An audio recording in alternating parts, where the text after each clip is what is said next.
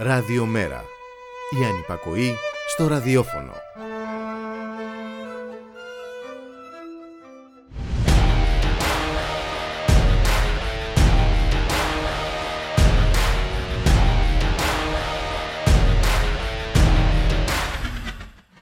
Η ανεξάρτητη ενημέρωση είναι βασική προϋπόθεση για τη λειτουργία της δημοκρατίας.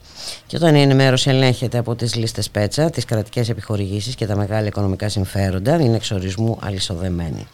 Όταν το κυρίαρχο σύστημα πληροφόρησης καθοδηγείται από επιχειρηματίες που προωθούν τα συμφέροντά τους, η πληροφορία γίνεται μοχλός πίεσης επηρεασμού των κυβερνητικών αποφάσεων και υπερανάδειξη συγκεκριμένης πολιτικής κατεύθυνσης με τελικό στόχο οι πολίτες, αναγνώστες, τηλεθεατές και ακροατές να παρασυρθούν στην επιδιωκόμενη επιλογή. Όταν ολιγάρχες ελέγχουν την ενημέρωση, όταν δημοσιογράφοι κάθονται στο εδόλιο του κατηγορουμένου γιατί ασκούν το λειτουργήμά τους, δεν υφίσταται δημοκρατία. Και αυτό είναι το μείζον ζήτημα της εποχής μας.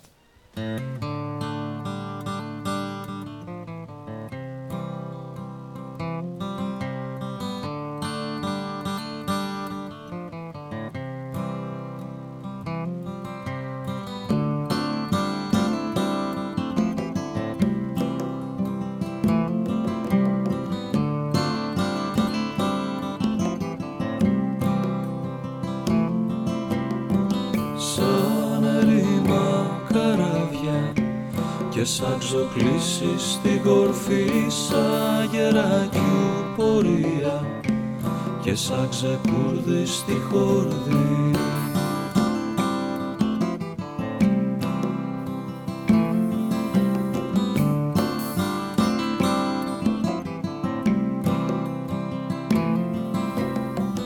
Ο χώρος δεδομένος και εσύ απ' έξω μια ζωή χρόνος τελειωμένος πάντα κοντά ποτέ μαζί.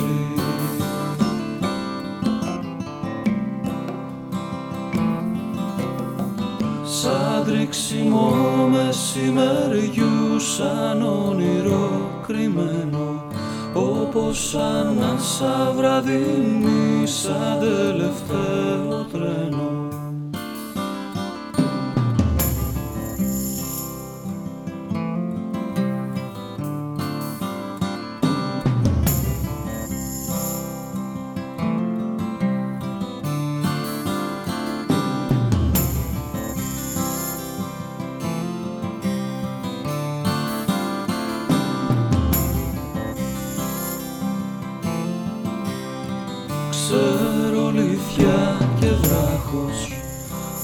άνθρωπος και Θεός μαζί οριζόντας που σβήνει στιγμή που δεν θα ξανάρθει.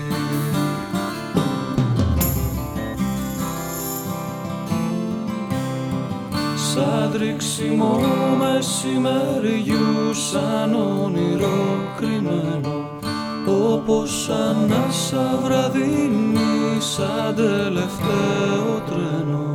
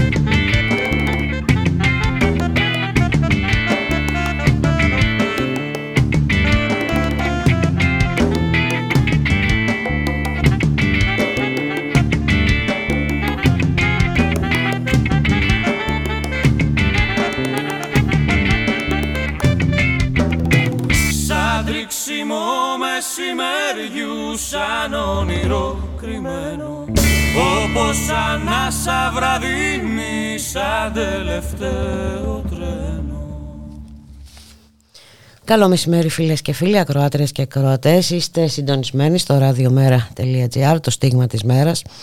Στη ρυθμίση του ήχου Γιώργος Νομικός, στην παραγωγή Γιάννα Θανασίου, στο μικρόφωνο η Μπουλίκα Μιχαλοπούλου, Παρασκευή ε, σήμερα, 14 Ιανουαρίου. Καλώς ορίζουμε στο στούντιο το Μιχάλη Κρυθαρίδη, εκπρόσωπο τύπου του Μέρα 25. Μιχάλη, καλώς μεσημέρι. Καλό μεσημέρι, Μπούλικα. Καλό μεσημέρι και στι ακροάτες και τους ακροατές μας από, από, νέα πίστα σήμερα. Όπως μάθαμε χθες από, το, από τον Πρωθυπουργό έτσι, στην, στη συνέντευξή του. Έχουμε αλλάξει πίστα και δεν το ξέρουμε προφανώς όπως ε, το, το έθεσε. Και Βεβαίως με μεγάλες προσδοκίες για μια σημαντική αύξηση του κατώτατου μισθού, όπως επίσης ακούσαμε. Αλλά όχι από τώρα. Έτσι, εντάξει, θα ζήσουμε ε, τους επόμενους τρεις μήνες, ναι. από το Μάιο. Εντάξει, τώρα το ότι η ακρίβεια μας έχει χτυπήσει τώρα την, την πόρτα εδώ και καιρό δεν πειράζει. Εμείς δεν κάνουμε κράτη. Θα πούμε στους λογαριασμούς της ΔΕΗ, στο σούπερ μάρκετ. Ναι, είναι και αυτή μια λύση. Να τα γράψουν σε ένα μπλοκ. Και θα επανέλθουμε το, το Μάιο. Έτσι, ε, θα πλη, θα, και, και άμα μας φτάσουν. Αλλιώς σα ε, αρκεστεί. Ναι, και άμα φτάσουν, γιατί δεν ξέρουμε και τι, τη σημαντική αυτή αύξηση. Γιατί σημαντική θεωρούσε ο κ. ο Μητσοτάκης και τα 2% έτσι που ξεκίνησε από πρώτη πρώτη, που είναι βέβαια 13 ευρώ το μήνα. Δεν ξέρω τώρα ε, πόσο σημαντικό είναι αυτό το ποσό, είναι αυτό το ποσό και πόσο ικανό να καλύψει τις, ε, τα, τις τεράστιες ανάγκες που δημιουργούν. Ακριβώς και τις τεράστιες ναι. ε, ανατιμήσεις, αυξήσεις και την, την ακρίβεια αυτή. Εντάξει, ε, προφανώς αστειευόμαστε με όλα αυτά, έτσι δεν, ε, δεν, ε, δεν μιλάμε Κοίτα, σοβαρά. κάπως πρέπει να αντιμετωπίσουμε την πραγματικότητα και το χιούμορ είναι ναι. ένας τρόπος για να μην τρελαθούμε και τελείως. Ναι. Σίγουρα, σίγουρα. Και, και το θέμα είναι σου ξανά... Πάντως το μόνο σίγουρο είναι ότι αν βλέπεις τον Πρωθυπουργό, ε, όλα τον ακούς και τα Ναι, ε, έτσι. Μεταβέ. Ε, Φτάνεις να αναρωτιέσαι, εγώ που ζω. Ε, μάλλον, μάλλον ζούμε Και αν ζω εκεί, εκεί που ναι. ζω, μήπως θέω για αυτό που ζω. Ναι, ναι, σίγουρα Μπούλικα, διότι σε όλα πραγματικά τα, τα, τα ζητήματα από την ε, πανδημία, που εντάξει εκεί βέβαια είναι τερατώδη τα ψέματα, από την ε, ακρίβεια, ε, μέχρι, τι να σου πω, μέχρι και, και στον Ιστμέδ. Ε, δηλαδή είναι ε, σε όλα πραγματικά τα επίπεδα μια δική τους παράλληλη πραγματικότητα η οποία βέβαια δεν έχει σχέση με αυτό το, το θέμα είναι ότι αυτό το αφήγημα όμως είναι το κυρίαρχο σε, αυτό που ακούμε. Ναι, όλα αυτά. Ναι, ναι, ναι. Ναι, σίγουρα. Είναι, είναι το κυρίαρχο, είναι όπως λέγαμε και, και χθες και όπως λέμε και γενικά είναι και το πώς περνάει όλο αυτό το κυρίαρχο μέσα τόσο από τις λίστες πέτσα, όσο από τις διώξεις που βλέπουμε, ε, όσο και από τη χειραγώγηση ακόμα και των ε, social media που βέβαια χθες έδωσαν μια δική τους ηχηρή απάντηση νομίζω με ε, δεκάδες χιλιάδες tweets. Εντάξει, νομίζω ότι όλοι ξέρουν σε τι αναφερόμαστε, δεν χρειάζεται να το ε, φωτογραφίσουμε περαιτέρω, αλλά πραγματικά έτσι είναι μια άλλη πραγματικότητα ακριβώς όπως φαίνεται από την ίδια την κοινωνία η οποία έτσι όντως έχει πραγματικές ανάγκες, όντως δεν ξέρει πώς θα τα βγάλει πέρα, όντως υποφέρει καθημερινά και μέσα στα, έτσι, στα, στα δημόσια νοσοκομεία με όλα όσα συμβαίνουν και σίγουρα όλα αυτά τα, τα προβλήματα δεν λύνονται με, με αυτό που πολύ εύκολα κάνει γενικά η κυβέρνηση, να μεταθέτει στο παρελθόν. Και να, να ρωτήσω και κάτι άλλο, εγώ Μπούλικα. Εάν ο Πρωθυπουργός σκόπευε να ανακοινώσει αυτό το οποίο ανακοίνωσε ότι το Μάιο θα γίνει αυτή η σημαντική αύξηση, γιατί πρέπει να μας το πει χθες; Έχουμε ακόμα τέσσερις μήνες μέχρι το Μάιο. Υπήρχε κανένας λόγος να μας πει χθες ο κ. Μητσοτάκης ότι τελικά αντί για τον ε, Προφανώς θεώρησε ότι κάτι θετικό πρέπει να ε, μας πει. Μάλλον κάτι έπρεπε να κομίσει έτσι, διότι ναι. μάλλον δεν πάνε και τόσο καλά τα πράγματα. Εξού και ξαναζεστάθηκε η γνωστή έτσι, άλλη μεγάλη τους ε, αγάπη με τα πανεπιστήμια, τις. Ε, ε, ε, την πανεπιστημιακή αστυνομία που μάθαμε ότι από τη Δευτέρα τώρα ξεκινάνε την, την εκπαίδευση έτσι, μετά από όλα όσα ε, έχουμε ακούσει και έχουμε δει. Να πούμε βέβαια ότι. Τελικά ήταν πολύ χρήσιμος στην κυβέρνηση ο ξυλοδαρμός. Ναι, αυτό που συζητάγαμε. Υπόδικου, ε, ε, καθηγητή. Ύποπτα χρήσιμος, θα πω εγώ ναι. έτσι. Ύποπτα χρήσιμος.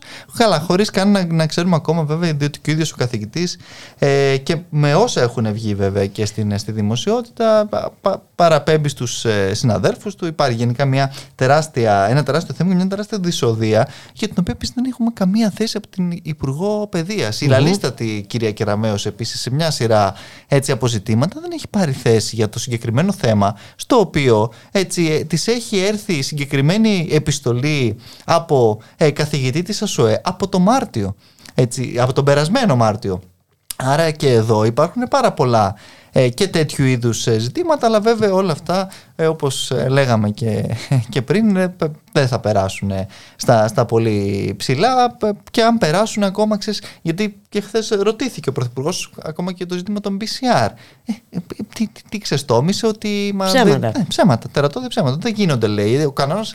Και μετά, όταν του είπε ο κ. Χατζης Νικολάου, μα στην Αυστρία, Φερρυπίν. Ε, ναι, εντάξει, αυτό είναι ένα μεμονωμένο παράδειγμα που δεν είναι ο κανόνας. δεν γίνεται πουθενά εκτός από τις τάδε, τάδε, τάδε χώρες που γίνονται. Που κατ' είναι ο κανόνας, έτσι τουλάχιστον στην, στην Ευρωπαϊκή Ένωση. Εντάξει, είναι πραγματικά πάρα πολλά έτσι, αυτά τα, τα θέματα. Είναι πραγματικά πάρα πολύ εξοργιστικά ε, όλα αυτά. Εξοργιστική όλη αυτή η στάση. Η, η, η αλάνθαστη. Δηλαδή, το μόνο το οποίο πάλι είχε να, να, να μας πει ο Πρωθυπουργός ότι εντάξει, έκανε και ένα λάθος, αλλά ήταν φραστικό βέβαια και αυτό. Ήταν για τις κλίνες μεθ τη ε, εντός και εκτός ε, ε, τη διασωλήνωση εκείνη τη φοβερή έτσι, και περιβόητη φράση που είχε ξεστομίσει από βήματος ε, της Βουλής όπου ούτε λίγο ούτε πολύ μας είπε ότι είναι το ίδιο πράγμα των διασωληνώνονται άνθρωποι εκτός ε, ΜΕΘ, όπου και εκεί χθες παραδέχτηκε, όπως είχε ξανακάνει βέβαια και στη Βουλή, εντάξει, ήταν ένα φραστικό άτομο. Δηλαδή η ουσία δεν αλλάζει κάτι. την έκθεση και να την ξέρανε δεν, δεν υπάρχει κανένα ζήτημα. Παρά το ότι καταδεικνύει έτσι το ότι πόσοι άνθρωποι χάνονται καθημερινά χωρίς κανένα λόγο και αιτία, αλλά το ζήτημα είναι, ξέρεις, είναι των εκφράσεων ε, ζήτημα. Είναι καθαρά, ας πούμε, έτσι, επικοινωνιακού ε, χαρακτήρα, όπως βέβαια είναι και όλα για αυτή την, ε, την κυβέρνηση Μπούλικα. Σήμερα είχαμε και συνέντευξη του γραμματέα του ΜΕΡΑ25, του Γιάννη Βαρουφάκη, στον Ρίελ. Ε. Ναι, είχε πριν από λίγο ακριβώς και στον Ρίελ και στον ε, κύριο Χατζης Νικολάου, μιας και τον αναφέρουμε, ε, συνέντευξη. Βέβαια και για όλα αυτά τα ζητήματα και για, τον, ε, για, για την εξαγγελία αυτή τη χθεσινή του, του Πρωθυπουργού για τον κατώτατο μισθό ε, και για την ε, γενικότερα έτσι, την κατάσταση και της πανδημίας ε, και της, ε, της και ακόμα και τα γεωπολιτικά όπου ε, και εκεί υπάρχει έτσι ξέρεις το γνωστό αυτό ε, αφήγημα ότι να τώρα με τη Γερμανία μήπως αλλάξουν κάτι τα πράγματα με τη νέα κυβέρνηση και... αλλά το ξεκαθάρισε και αυτό ο γραμματέας του ΜΕΡΑ25 στο, στο ΡΕΛ λέγοντας ότι με 350 δισεκατομμύρια επενδύσεων της Γερμανίας ε, στην τουρκική οικονομία δεν ξέρουμε ποιος ακριβώς θρέφει και τι ελπίδες και, και τι φούμαρα ουσιαστικά πουλάει στον ελληνικό λαό διότι και αυτό είναι ένα τεράστιο ζήτημα. Και βέβαια εντάξει τα υπόλοιπα ζητήματα που αναφέρθηκε και το προηγείται και στη Θεσσαλονίκη στον ε, στο ραδιόφωνο του Α, στον Άγγελο το Γαβρίκαλος που έχετε φιλοξενήσει και εδώ αρκετές φορές. Ε, όπου και εκεί επίσης αναφέρθηκε και ξέρεις, μπουλίκα το ζήτημα του, της, ε, του κατώτατου μισθού και αυτό το οποίο λέμε εμείς και, και το οποίο ε, έθεσε και ο Γιάννης Βαρουφάκης και στις δύο αυτές ε, παρεμβάσεις είναι ένα ζήτημα το οποίο πρέπει να, να, να ειδωθεί και από, την, από αυτή τη σκοπιά του ότι έχουμε μία Ελστάτ η οποία λέει ότι λέει ότι έχουμε δηλαδή περίπου 1%, 1,2% αύξησης στα, στα βασικά αγαθά. Εντάξει, γελάμε προφανώς όλοι. όσοι ε, πηγαίνουν, εν πάση περιπτώσει, στα σούπερ μάρκετ, όσοι πληρώνουν λογαριασμούς και έχουν δει τι, τι, τι συμβαίνει. Και έχουμε από την άλλη έτσι μια κυβέρνηση που απλώς μεταθέτει τις διάφορες παρεμβάσεις για το ΦΠΑ δεν το συζητάει καν, ε, το έχουν ξεκόψει από, πάγο. Έτσι, έτσι, από, από το Διευθυντήριο ε, και, και χθες και ο ίδιος ο Πρωθυπουργός είπε ότι για λόγους δημοσιονομικούς δεν μπορούμε τώρα. είπε και όλος το πρώτο μέλημά του για το 22 είναι τα δημοσιονομικά τώρα, τελείωσε το, έτσι, το, το χουβαρντιλίκι. Πρέπει να, το είπε και όλας να κάνουμε, ε, πώς το λένε, δημοσιονομικούς ε, περιορισμούς κατ' ουσίαν. Ε, ότι εκεί πέρα από όλα αυτά, εν πάση περιπτώσει, υπάρχει ακριβώς το ζήτημα το ότι δεν έχουμε όλοι τον ίδιο πληθωρισμό, δεν έχει τον ίδιο πληθωρισμό έτσι ο, ο Πρωθυπουργός και, και οι φίλοι του οι παρατρεχάμενοι και το καθεξής με τον άνθρωπο στην Νίκαια που ε, παλεύει να τα βγάλει πέρα και βιώνει στο πετσί του όλες αυτές τις αυξήσεις με τον. που και παίρνει ένα κάτω το, το μισθό ή ένα επίδομο οτιδήποτε. Και γι' αυτό το λόγο εμείς λέμε ότι αυτή τη στιγμή και εδώ και καιρό κιόλας θα έπρεπε να υπάρχει μια αυτόματη αναπροσαρμογή τιμαριθμική κάθε μήνα ακόμα του, του, του μισθού και των επιδομάτων. Διότι δεν μπορούν κάθε μήνα οι πολίτες να πληρώνουν 5, 10 και 20% αυξήσεις και οι μισθοί ουσιαστικά και τα επιδόματα. Διότι πολλοί κόσμοι έτσι παίρνει, λαμβάνει και προνοιακά επιδόματα και λόγω ακριβώς και της κρίσης και της κατάστασης στην οποία βρισκόμαστε και με την ανεργία την τεράστια την οποία έχουμε ζει από αυτό, δεν μπορούν να παραμένουν όσο έχουν. Διότι ουσιαστικά είναι σαν να μειώνεται το εισόδημά τους με αυτόν τον τρόπο. Όταν από τη μία έτσι οι τιμές αυξάνονται, αλλά αυτοί συνεχίζουν να παίρνουν τα ίδια χρήματα. Και δεν μπορούν αυτοί οι άνθρωποι επίσης, όπως είπαμε και πριν, να περιμένουν το Μάιο και να δούνε κιόλας μέχρι τότε τι θα αποφασίσει και τι θα τους πει έτσι, πουλικά ο, ο Πρωθυπουργός. Οπότε εδώ πραγματικά υπάρχουν τεράστια ζητήματα και είναι ζητήματα επιβίωσης. Δεν είναι ζητήματα τα οποία ε, μπορούμε απλώς με τέτοια ευκολία να μεταθέτουμε στο διηνικές χωρίς κατ' ουσίαν ε, να επιλύονται. Και βέβαια και στο ζήτημα της, ε, της ενέργειας όπου και εκεί Εντάξει, αυτό το, το εγκληματικό το οποίο συμβαίνει ακόμα και τώρα να τιμολογείται ουσιαστικά η ενέργεια με όλες αυτές τις συνθήκες στην ανώτατη τιμή της για να κερδίζουν κάποιοι έτσι, ιδιωτικοί ουσιαστικά όμιλοι που έχουν μπει μετά την, ε, το ξεπούλημα της ΔΕΗ και έχουν στήσει ψευτοτερίες ενέργειας και να πουλάνε στο οριακό κόστος έτσι, αυτή την, την ενέργεια είναι επίσης ένα τεράστιο έγκλημα, ένα έγκλημα το οποίο φέρει και όλα στην υπογραφή του ΣΥΡΙΖΑ που δημιούργησε αυτό το έσχος πραγματικά του χρηματιστηρίου της ενέργειας το οποίο βέβαια σε καμία περίπτωση δεν μπορεί να διαφυλάξει την ενέργεια ως κοινωνικό αγαθό, ως δημόσιο αγαθό στο οποίο πρέπει να έχουν όλη πρόσβαση. Και γι' αυτό το λόγο λοιπόν θέλουμε και την ε, κατάργηση όπως έχουμε πει βέβαια πολλές φορές και από εδώ, του χρηματιστηρίου αυτού τη της, ε, της ενέργειας μπουλικα για να ακυρωθούν και όλες οι αυξήσεις αυτές και βεβαίως και να επανεθνικοποιηθεί η ΔΕΗ, η οποία δεν μπορεί σε καμία περίπτωση, μιλάμε για φυσικά μονοπόλια τα οποία δεν μπορεί να κατέχει κανένας ιδιώτης, διότι αλλιώς βλέπουμε πολύ καλά τι γίνεται και το χειρότερο είναι πως μέσα σε αυτές τις συνθήκες ουσιαστικά η πολιτεία δεν μπορεί να παρέμβει. Έχοντας δώσει τα κλειδιά ουσιαστικά από τέτοιε. Ε, επιλογή ε, τη είναι να μην μπορεί να παρέμβει. Μα εδώ μέσα σε αυτές τις συνθήκες συνεχίστηκε το ξεπούλημα. Είναι όχι επιλογή της, χαιρετίζουν και πανηγύριζαν για αυτές τις, τις επιλογές αλλά το ζήτημα είναι ότι έτσι και έξω οι καταναλωτές, ε, οι πολίτες συνεχίζουν να πληρώνουν αδρά όλες αυτές τις, ε, τις επιλογές. Επιλογές που βέβαια και όλα σε παράλληλα συνοδεύονται. Δεν το γνωρίζουν όμως βέβαια. οι πολίτες γιατί ακούν κάτι άλλο. Ναι, ναι, καλά. Εδώ και χθες ο Εγώ θα επιμείνω σε αυτό, ναι, ναι, Μιχάλη Κρυθαρίδη, γιατί εδώ ε, τα πράγματα γίνονται πολύ επικίνδυνα. Έτσι όταν ε, δύο δημοσιογράφοι που ε, αποκαλύπτουν σκάνδαλα κάθονται στο σκαμνί του και κατηγορουμένου και με βαριές οργάνωση. Για σύσταση και μάλιστα ακριβώς ο Κώστας δηλαδή... Βαξεβάνης ε, ναι, ναι, δηλαδή ναι, κατηγορείται για σύσταση εγκληματικής οργάνωσης. Ναι, ναι. Είναι, είναι, Τα πράγματα ναι. ξεφεύγουν κατά πολύ. Ναι, ναι. Και, να, και μας έλεγε χθες, βέβαια, ο Πρωθυπουργός, γιατί ρωτήθηκε και γι' αυτό χθες, ότι μα εντάξει, τώρα δεν έχετε εμπιστοσύνη στην ελληνική δικαιοσύνη. Ποια ελληνική δικαιοσύνη, δικαιοσύνη να έχουμε εμπιστοσύνη, δηλαδή; Παράνομη μία ακόμα απεργία ναι. υγειονομικών, οι οποίοι οι υγειονομικοί τι ζητάνε να, να, να συνεχίσουν να δουλεύουν. Ναι, ναι, ναι, ναι, να δέχονται εφημερίες.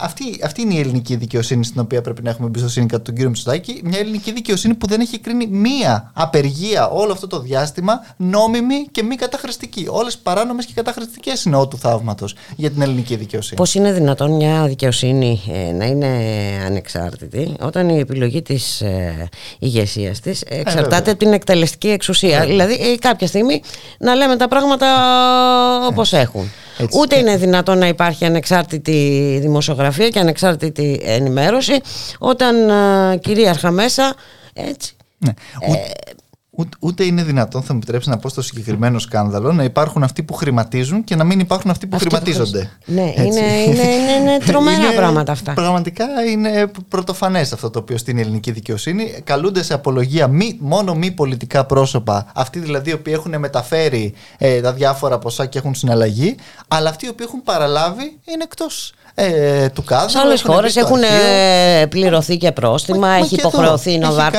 Η, η, η, ελληνική πολιτεία υποτίθεται συμβιβασμό 350 εκατομμυρίων με, έτσι, με, για, για ακριβώς για αυτούς τους τους, ε, τους, τους χρηματισμούς. Αλλά δεν υπάρχουν προφανώς αυτοί που χρηματίστηκαν, είναι άειλοι, είναι κά, κά, κάτι σε, σε, σε κάποιον άλλο κόσμο προφανώς, σε κάποια άλλη έτσι, πραγματικότητα. Αλλά εντάξει, είναι, είναι αυτά τα πράγματα που εξοργίζουν πραγματικά ε, την, την κοινωνία. Διότι δεν γίνεται να υπάρχει τέτοια ασυδοσία. Εδώ έχουμε, τα λέγαμε και τις προάλλες, ο, ο, ο Πρωθυπουργός στη Μεγάλη Βρετανία για ένα κορονοπάρτι στην, ε, στην Πρωθυπουργική οικία, ούτε καν στην Ικαρία και δεν ξέρω κι εγώ πού αλλού, στην Πάρνηθα.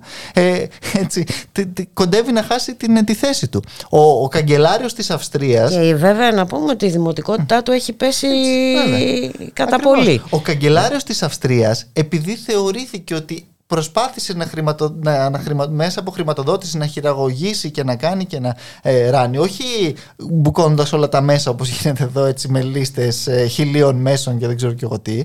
Ε, παρετήθηκε και έχασε ε, το, το αξίωμά του και ερευνάται από τη δικαιοσύνη για όλα αυτά. Αλλά εδώ έτσι δεν υπάρχει τίποτα. Ερευνώνται οι δημοσιογράφοι οι οποίοι κάνουν τις όποιες αποκαλύψεις ε, κάνουν, ε, διώκονται και φημώνεται ο, ο τύπος. Οι πολίτες βέβαια, οι εισαγγελές βρέθηκε χθες να ασκήσει διώξεις στους φοιτητές που μπήκαν Βέβαια. και συνέλαβαν οι όποιοι. Άμεσα, με... άμεσα. Άμεσα, αμεσότατα. Αλλά ότι υπάρχει ένας καθηγητής με τέτοιες καταγγελίες εκεί μέσα και κάνει έτσι συνεχίζει να διδάσκει χωρίς να έχει, να έχει τελειώσει το πειθαρχικό, χωρίς να έχει προχωρήσει η δίωξη, χωρίς τίποτα από όλα αυτά, δεν ενδιαφέρει κανένας αγγέλια βέβαια σε αυτόν τον τόπο μπουλίκα. Και βέβαια θα το πω και αυτό. Ε, έχουμε αυτή την περίπτωση από τη μία και από την άλλη έχουμε τους υγειονομικούς που είναι σε αναστολή εργασίας και οι οποίοι ετοιμάζονται.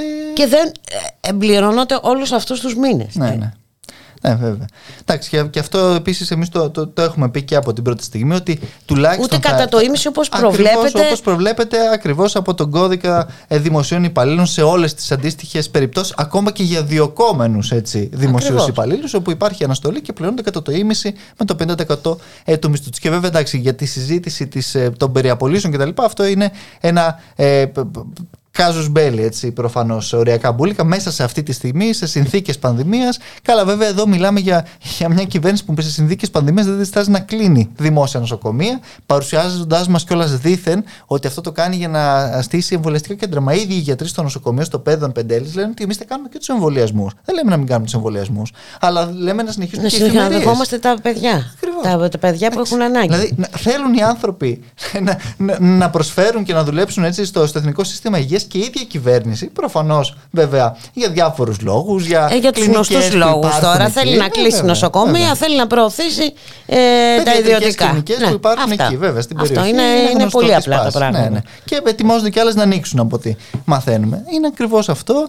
Ε, και έτσι ορθ, ορθά, κοφτά και κοινικά. Χθες η κυρία Γκάγκα στην ενημέρωση εντωμεταξύ ε, για, για το συγκεκριμένο ε, ε, ζήτημα που ουσιαστικά επανέλαβε τα ίδια ψέματα για τις εφημερίες που έλεγε τη στιγμή που ο ας πούμε προϊστάμενός της ο κύριος Πλεύρης λέει άλλα. Δηλαδή δεν γίνεται ο ένας να μας λέει ότι οι εφημερίες σταματάνε στο συγκεκριμένο νοσοκομείο η κυρία Γκάγκα να μας λέει ότι συνεχίζουν οι εφημερίες απλά δεν γίνονται αυτές τις μέρες γιατί γίνονται άλλες μέρες. Δηλαδή Εντάξει, κάποια στιγμή νομίζω ότι πρέπει να σταματήσουν και αυτά τα. Ε, τα, τα, τα και πιστεύω τα, ότι ποντάρουν και σε αυτό, δηλαδή στη δημιουργία το, ε, πολλαπλών. Ε, μπράβο, ναι, ναι. της σύγχυσης. Είναι τόσα πολλά τα μέτωπα που ξέρεις, χάνεις τον προσανατολισμό σου.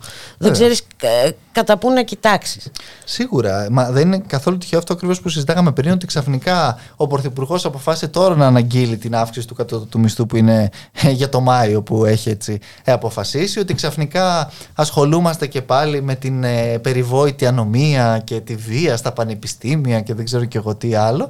Έτσι, δεν είναι καθόλου τυχαία όλα αυτά τα, ε, τα περιστατικά και το πού προσανατολίζεται όλη αυτή η κατάσταση. Σε καμιά περίπτωση, κοίταξε, ήταν, έπρεπε να συκοφαντηθεί το φοιτητικό κίνημα, αυτό το φοιτητικό κίνημα που απέτρεψε έτσι την εγκατάσταση της αστυνομίας στα πανεπιστήμια ναι. την περασμένη Και θα δούμε και, αυτό το... το Σεπτέμβρη που λένε μέχρι τότε δεν ξέρω πραγματικά ε, τα, τα έχουμε ακούσει πολλές φορές σε αυτά μπουλή. Και εντάξει, η κυβέρνηση προφανώς προσπαθεί να δείξει ότι είναι αποφασισμένη για το συγκεκριμένο έτσι, ζήτημα, αλλά και πάλι έχει κάνει υποχωρήσεις, διότι και οι 400 που λέει ότι ξεκινούν την εκπαίδευση από τη Δευτέρα δεν είναι οι χίλιοι που μας έλεγε αρχικά, που θα μένει να δούμε και αυτοί που θα ναι. καταλήξουν. Αλλά εν πάση περιπτώσει. Θέλω να σου πω όμως ότι το σκηνικό στείνεται. Βέβαια, βέβαια το σκηνικό στείνεται και αν δεν είναι πανεπιστημιακή αστυνομία, ε, ε, ενδεχομένως θα είναι κάτι άλλο. Και, την ίδια ώρα κουβέντα δεν γίνεται για το τι γίνεται στα πανεπιστήμια σε σχέση με την πανδημία.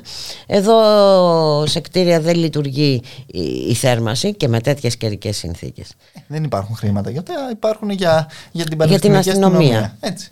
Εντάξει, και, και έχεις δίκιο. Το σκηνικό στείνεται και είναι σκηνικό έντασης, το οποίο βέβαια δυστυχώς ε, για την κυβέρνηση, ε, ευτυχώς για εμά τους υπόλοιπους, της έσχεσε ουσιαστικά στα δικά της χέρια. Διότι έστεινε αυτό το σκηνικό έχοντας ακριβώς στο μυαλό της άλλα πράγματα, αλλά τελικά δεν νομίζω ότι της πήγε και τόσο καλά και μάλλον της έχει γυρίσει όλο αυτό το κλίμα. Να πούμε ότι σήμερα οι φοιτητές στο Οικονομικό Πανεπιστήμιο κάνουν κατάληψη μετά από απόφαση χθες ε, της Γενικής του Συνέλευσης, μιας ε, πραγματικά πολύ μεγάλης ε, γενικής συνέλευσης που έχει καιρό να κάνει ακριβώς και όλα στο το οικονομικό ε, πανεπιστήμιο. Χθες κάναν και κινητοποιήσεις οι φοιτητές. Το ίδιο και στο, στη Θεσσαλονίκη πάνω στο Αριστοτέλειο όπου αντίστοιχα έτσι το φοιτητικό κίνημα ε, είναι στις επάλξεις διότι και εκεί έχει να αντιμετωπίσει βέβαια και τις Βρετανικές αρχές οι οποίες ε, κάνουν ε, την, τη θεραπενίδα της, της κυβέρνησης κατ' ουσίαν με, με κάθε ευκαιρία και κάθε τρόπο. Αλλά παρόλα αυτά όπως λες και εσύ παίρνουν και τις, και τις απαντήσεις τους και θα συνεχίζουν να τις παίρνουν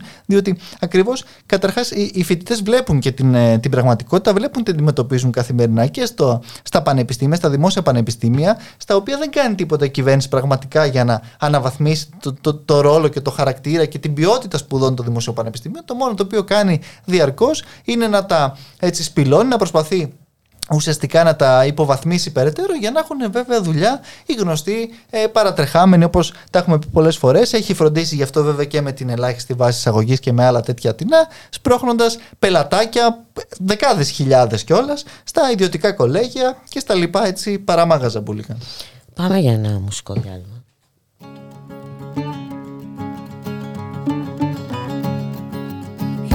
να ζωγραφίσω τα παιδιά μες στην πλατεία. Σαν να ήταν όπως πρώτα κι όπως θα θέλα. Μα όλα αλλάζουν και το χέρι μου αρπάζουν. Αλλάξανε τα χρώματα τα λόγια και τα στόματα. Τα μάτια μείναν ίδια στα φώτα στα παιχνίδια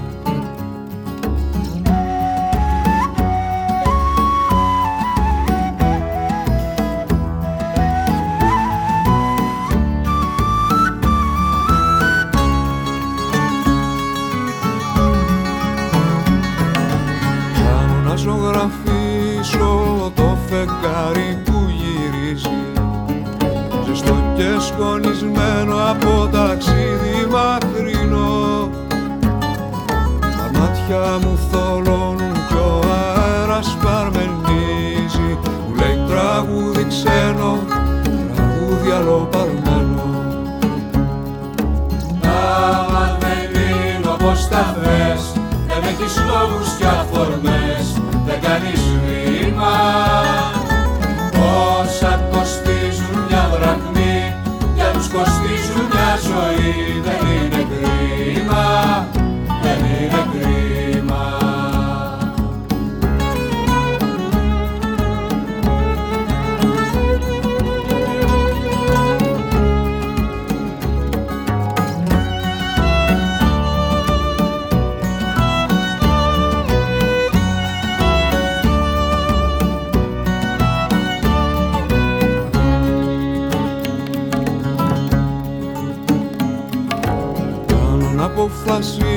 αποφασίσω σκαλοπάτι να πατήσω.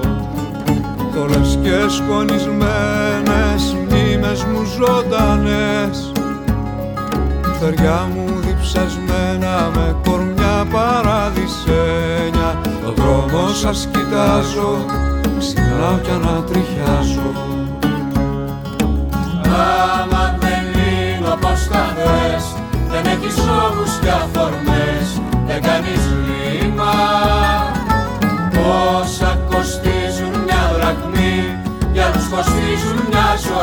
ζωή δεν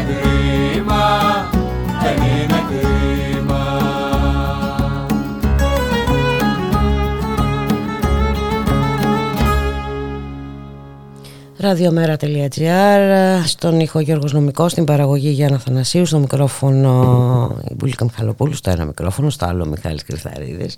Και καλό είναι μέχρι το Μάιο Που δεν ξέρω τότε θα μας το ανακοινώσει Θα μας ανακοινώσει τη δεύτερη αύξηση.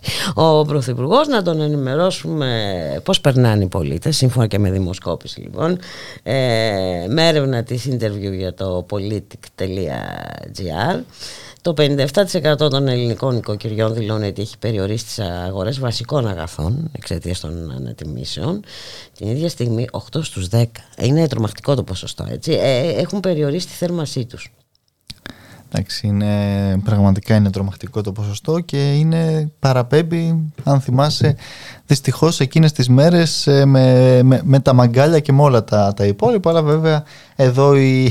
Μα ήδη υπάρχουν ε, αρκετά ακριβώς, ακριβώς, θύματα από πυρκαγιές σε προσπάθεια να ζεσταθούν οι άνθρωποι με κάποιο τρόπο. Έτσι, έτσι ακριβώς είναι και είναι πραγματικά τεράστιο ζήτημα να μιλάμε τώρα εν έτη 2021 και με, με όλους αυτούς που μας λένε ότι βγήκαμε τα μνημόνια για την ανάπτυξη, τη φοβερή και την τρομερή γιατί ο, οτιδήποτε μπορεί έτσι ε, να κατεβάσει το, το μυαλό τους να, να μας πούνε για την, για την πραγματικότητα που βέβαια δεν έχει καμία σχέση με όλα αυτά τα οποία λένε και οι άνθρωποι να μην έχουν τρόπο να ζεσταθούν έτσι στο, ε, στο σπίτι τους και με αυτή την σφοδρή κιόλας κακοκαιρία που είχαμε αυτές τις, ε, τις μέρες έτσι, και, το, και το κρύο. Ε, εντάξει, πραγματικά Νομίζω ότι οι ευθύνες είναι τεράστιες, είναι διαχρονικές βέβαια. Επίσης και, και, και δεν σταματούν όσο συνεχίζονται αυτές οι πολιτικές και όπως φάνηκε ακριβώς ε, μπουλικά. Ε, εξάλλου δεν μας το είπε ο ναι. Πρωθυπουργός. Το μέλημά μας τώρα είναι τα δημοσιονομικά. Έτσι. Και ο, ο, πραγματικά από όλη της συνέντευξης, τώρα σχεδόν μια μισή ώρα συνέντευξη χθες του, του Πρωθυπουργού, δεν υπήρχε έστω μία ρε παιδί μου επικοινωνιακή θα σου πω εγώ. Έγνοια για τις πραγματικά έτσι για τις κοινωνικές ανάγκες εκεί έξω για τη δημόσια υγεία, για την ενέργεια για όλα αυτά τα οποία Μα τη στιγμή που όλα είναι καλά για ποιο λόγο; Ακριβώς, ακριβώς. ε, μέχρι και την ανεργία που, έτσι, που, που ρωτήθηκε και ε, ήμασταν πρώτοι και πάλι πρωταθλητές τον Νοέμβριο στην ανεργία των νέων, νέων, σχεδόν 40% πα, παρουσιάζεται μια εικόνα για ανάσχεση του brain drain. Ποιος με τα 700 ευρώ τώρα με την αύξηση θα, θα ακούσουν όλο το 700 και θα γυρίσουν στη, ε, Τι μας έλεγε το περασμένο διάστημα, δεν μας έλεγε ότι επιστρέφουν στην ναι, Ελλάδα; Ναι, ναι. Ε; ε τώρα προφανώς θα ακούσουν και τη, τη, νέα σημαντική αύξηση και θα, θα, θα, θα εισρεύσουν κατά κύματα ολόκληρα μάλλον. Και την ίδια ώρα, Μιχάλη Κρυθαρίδη, λόγω της πανδημίας ε, έχουμε δυσχέρεια στις συλλογικές ε, διαδικασίες ε, οι άνθρωποι δεν μπορούν να ναι. συμμετάσχουν μαζικά έτσι, σε, ε, ε, έτσι αναβλήθηκε και το, το συνέδριο το μας. συνέδριο του ΜΕΡΑ 25. Ναι, έχεις δίκιο. Το προηγούμενο Σάββατο σε συνεδρία Κεντρικής Επιτροπής αποφασίστηκε αυτή η αναβολή για το Μάιο, για 12 με 15 Μαΐου, ενώ ήταν προγραμματισμένο τώρα ουσιαστικά την επόμενη εβδομάδα 20 με 23 ε, Γενάρη προφανώς ακριβώς λόγω της τεράστιας αυτής έξαρσης ε, με τα κρούσματα της, ε, της όμικρον ε, και όλης αυτής της, ε, της κατάστασης. Παρ' όλα αυτά θα γίνει, θα συνεδριάσει στο Σαββατοκύριακο Κνέου η Κεντρική Επιτροπή ε, του κόμματος για να συζητήσει ακριβώς ουσιαστικά την, την πολιτική συγκυρία όλα αυτά τα οποία συμβαίνουν και με την πανδημία και με την ακρίβεια και με την παιδεία έτσι και με τον εκφασισμό ακόμα ε, της κοινωνίας είναι και αυτή μια από τις θεματικές έτσι. Ε, η, η, ενημέρωσης. Η, ελευθερία του τύπου και θα μπορώ να σου πω που έλεγα και ευρύτερα η ελευθερία η οποία έτσι σε όλες τις, τις εκφάνσεις και αυτή διακυβεύεται και ε, βρίσκεται στο κρεβάτι του προκρούστη με όλη αυτή την, την κατάσταση οπότε όλα αυτά θα τεθούν επιτάπητος στη συνεδρία του Σαββατοκύριακου και βέβαια θα... Οπότε θα μας πεις για τα ναι. συμπεράσματα Ακριβώς. τη Δευτέρα. Και ουσιαστικά θα τεθεί και ένα νέο χρονοδιάγραμμα καθώς αφού, αφού πηγαίνει έτσι εκ νέου το συνέδριο ε, σε μια νέα ουσιαστικά ημερομηνία, η δεύτερη φάση του θα, θα παραταθεί και ο προσυνεδριακός ε, διάλογος ο οποίος είχε ξεκινήσει το, το πριν από τις ε, γιορτές ε, και είχε κορυφωθεί στην, στην Αθήνα το, το Δεκέμβρη πουλικά. Να σε ευχαριστήσουμε πάρα πολύ Μιχάλη Κρυθαρίδη, να σου ευχηθούμε καλό Σαββατοκύριακο. Και εγώ σας ευχαριστώ, καλό Σαββατοκύριακο και... Και τα λέμε τη Δευτέρα. Πάντα βέβαια. Καλώς εχόταν το πράγμα. Έτσι. Για χαρά. Για χαρά.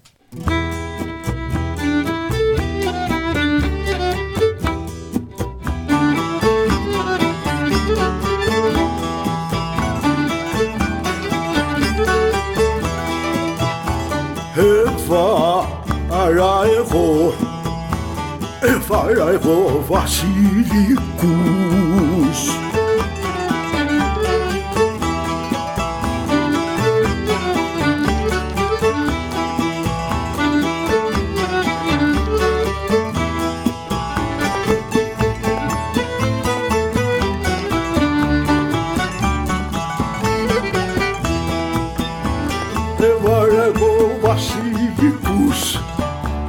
και για σε μια σταυτή μου ο πουλάκι μου.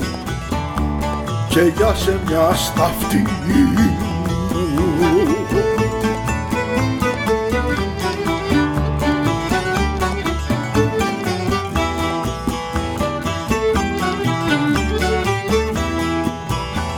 Μα η δική, μα η δική σου 呀。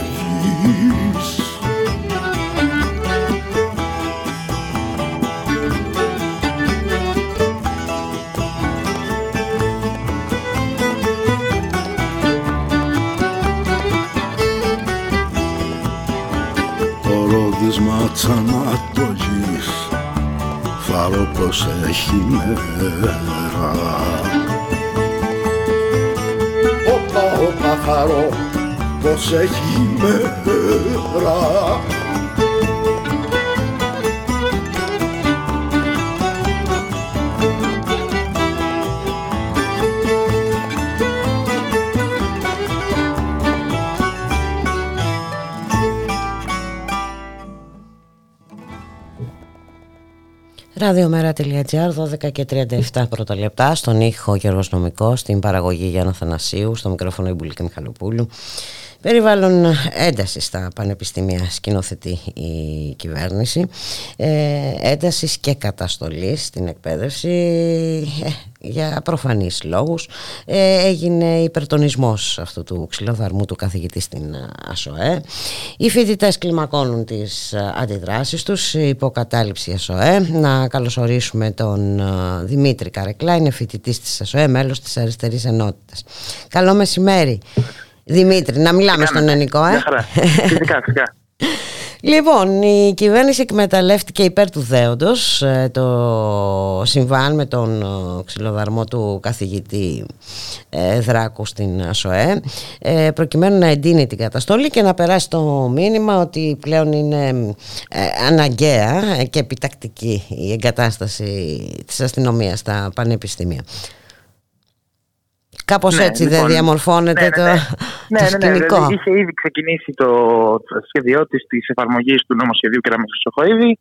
Ήδη στην ΑΣΟΕ, μάλιστα, έχει γίνει και μια αποδοχή ε, ενός ιδρύματος ε, 700.000 για την εγκατάσταση του ΡΝΙΚΕ. Δηλαδή, είναι αυτά τα μηχανήματα για ελεγχόμενη είσοδο. Ε, για ελεγχόμενη είσοδο, ναι. Ναι, ναι, ναι. Για ελεγχόμενη είσοδο στη σχολή και στο πώς θα μπαίνει ο καθένας, θα πάει χτυπάει το πάζο του. Ήδη είχε ξεκινήσει αυτή η κουβέντα και στην ΑΣΟΕ και εντυνότανε. Και τώρα η κυβέρνηση χρησιμοποίησε το περιστατικό το οποίο έγινε, το οποίο φτάσαμε ένας καθηγητής έπρεπε να γίνει αυτό για να, για να η κυβέρνηση να πει ότι υπάρχει ανομία στα πανεπιστήμια που μπηκαν και τον πλακώσανε και το χτυπήσανε. Και ενώ Αυτό είναι ένα αυτός- θέμα. Ε, είναι ένα εντάξει, θέμα το οποίο, είναι ένα εντάξει, θέμα. το οποίο ε, δεν ξέρουμε, δεν ξέρουμε κιόλας. Ο ίδιος και- δεν λέει ότι δεν, αυτή, αυτό, όποιο, ό,τι έγινε δεν έχει διασαφινιστεί καν ποιος το έχει κάνει. Μα ακριβώς. Και εντάξει, προφανώς τέτοιες πρακτικές δεν. ε, Εντάξει, εκφράζονται- εξυπηρετείται, δεν εκφράζονται. ναι, ε, εξυπηρετείται το αφήγημα Ναι, της ναι, ανομίας ναι, ναι, ναι. ε, στα Αλλά- πανεπιστήμια.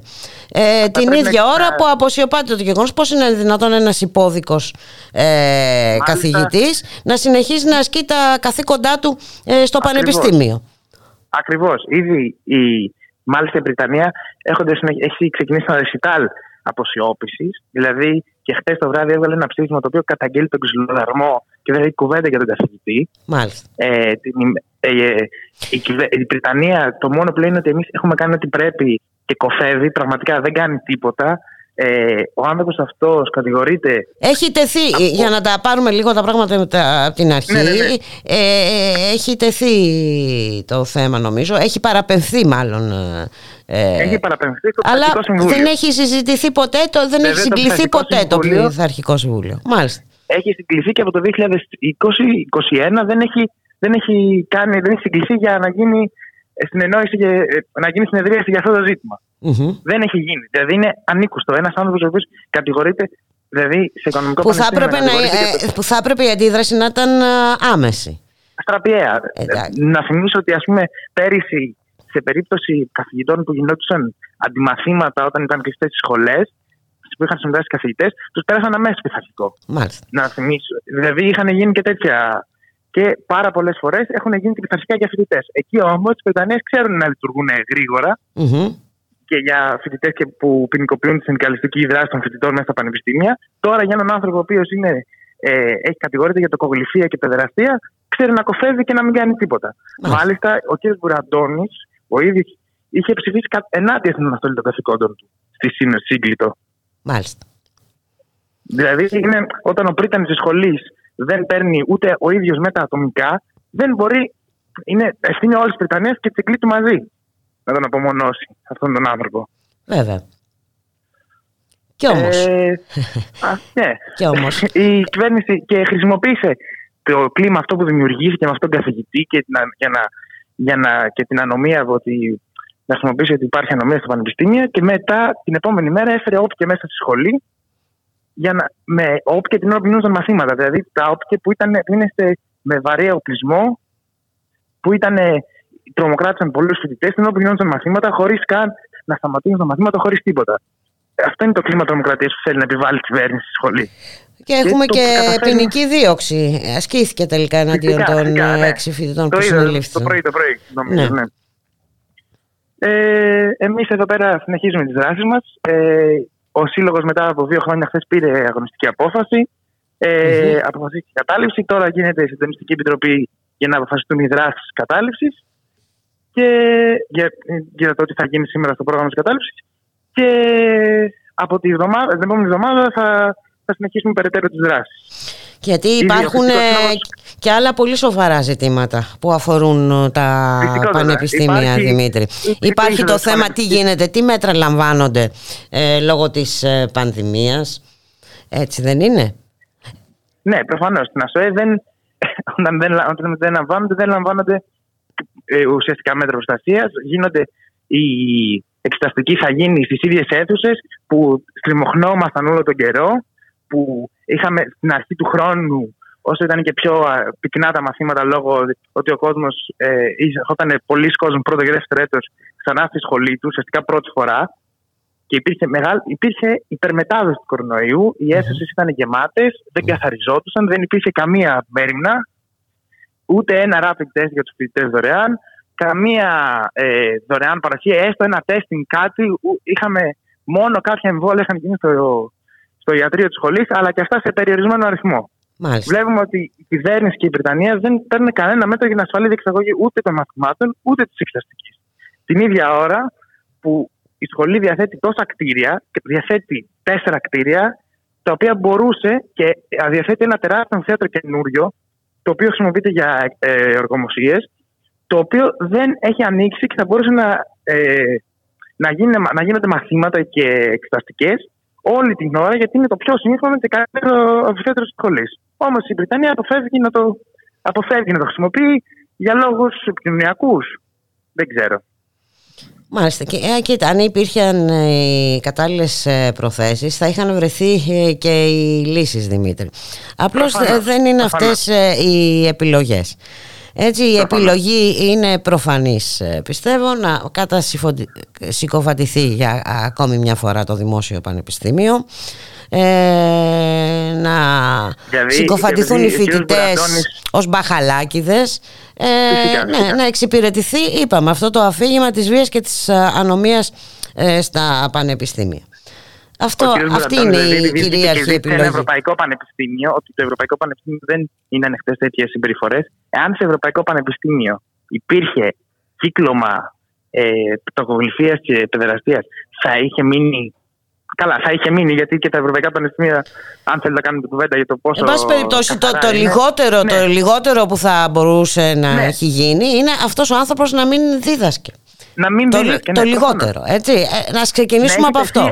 ότι τη στιγμή που ελέγχεται για συγκεκριμένα ε, αδικήματα και εγώ δεν λέω ότι είναι ακριβώς έτσι αυτά θα τα ερευνήσει η δικαιοσύνη αλλά τη στιγμή ε, που βαρύνεται με τέτοιες ε, κατηγορίες δεν θα έπρεπε να διδάσκει. Να πατάει το πόδι. Ακριβώς. Αν, αν δηλαδή δεν είχε γίνει αυτό το σκηνικό, αυτός ο καθηγητής μπορεί να έμεινε και στο απειρόβλητο ακόμα περισσότερο. Να συνέχιζε δηλαδή να συνέχιζε να, να διδάσκει.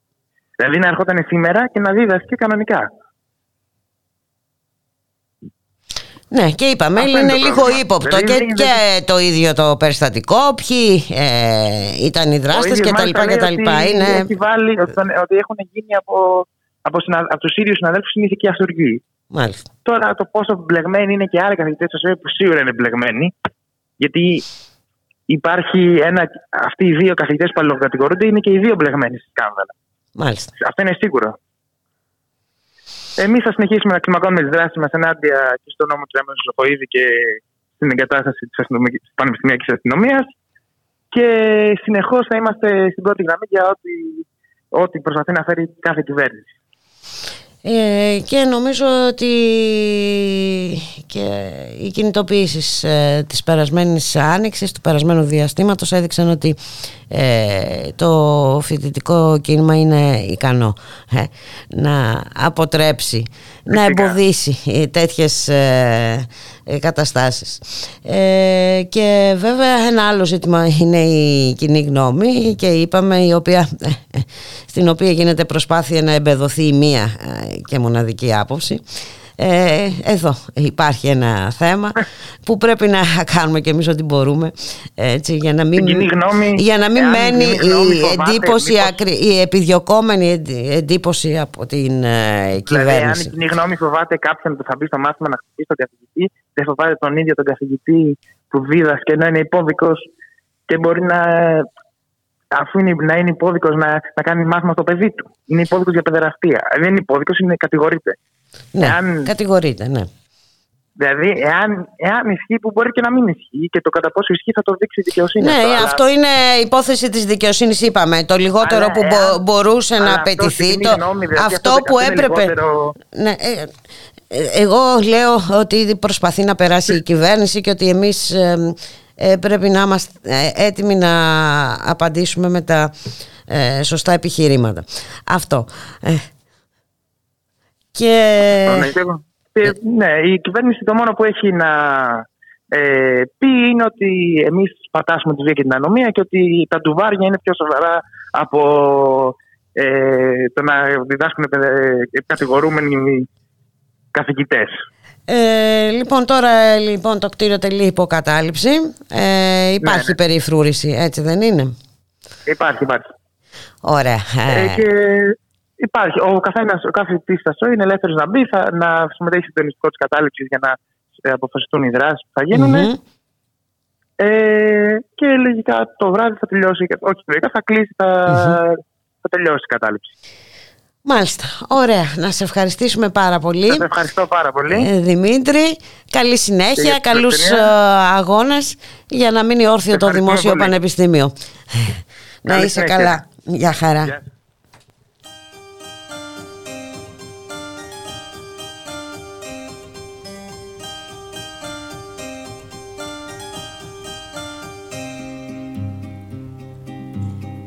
Περίμπανου τι λέγαν τα παιδιά περίμπανου. Κι ήτανε δεκαπέντε χρόνων έγραφαν το όνομά της στον καθρέφτη του ουρανού. Με ενός πνιγμένου γλάρου φτερό. Μα τη ζωή στο κύμα το παράφορο σάρωσε βάρκες και κουπιά.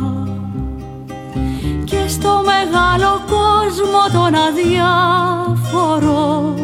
ποιος τη θυμάται τώρα πια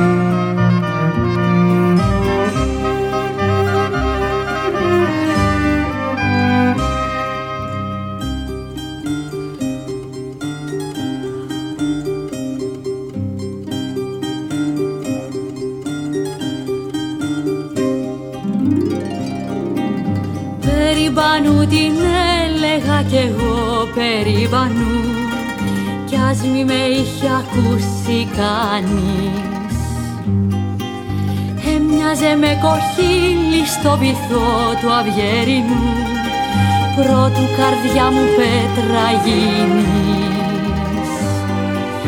Μα τη ζωή στο κύμα το παράφορο σάρωσε βάρκες και κουπιά. Και στο μεγάλο κόσμο τον αδιάφορο ποιος τη θυμάται τώρα πια;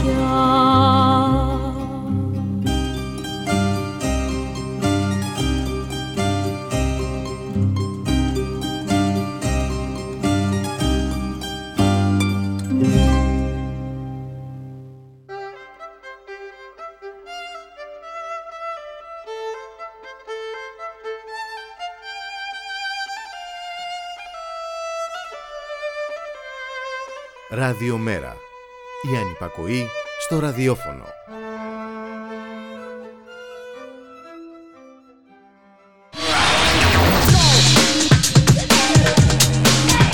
Μετά την απαγόρευση.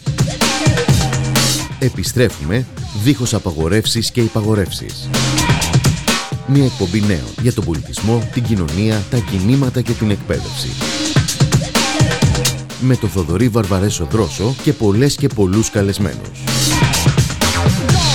Από την Τετάρτη 15 Δεκάτου στις 10 το βράδυ και κάθε Παρασκευή στις 6. Μετά την απαγόρευση.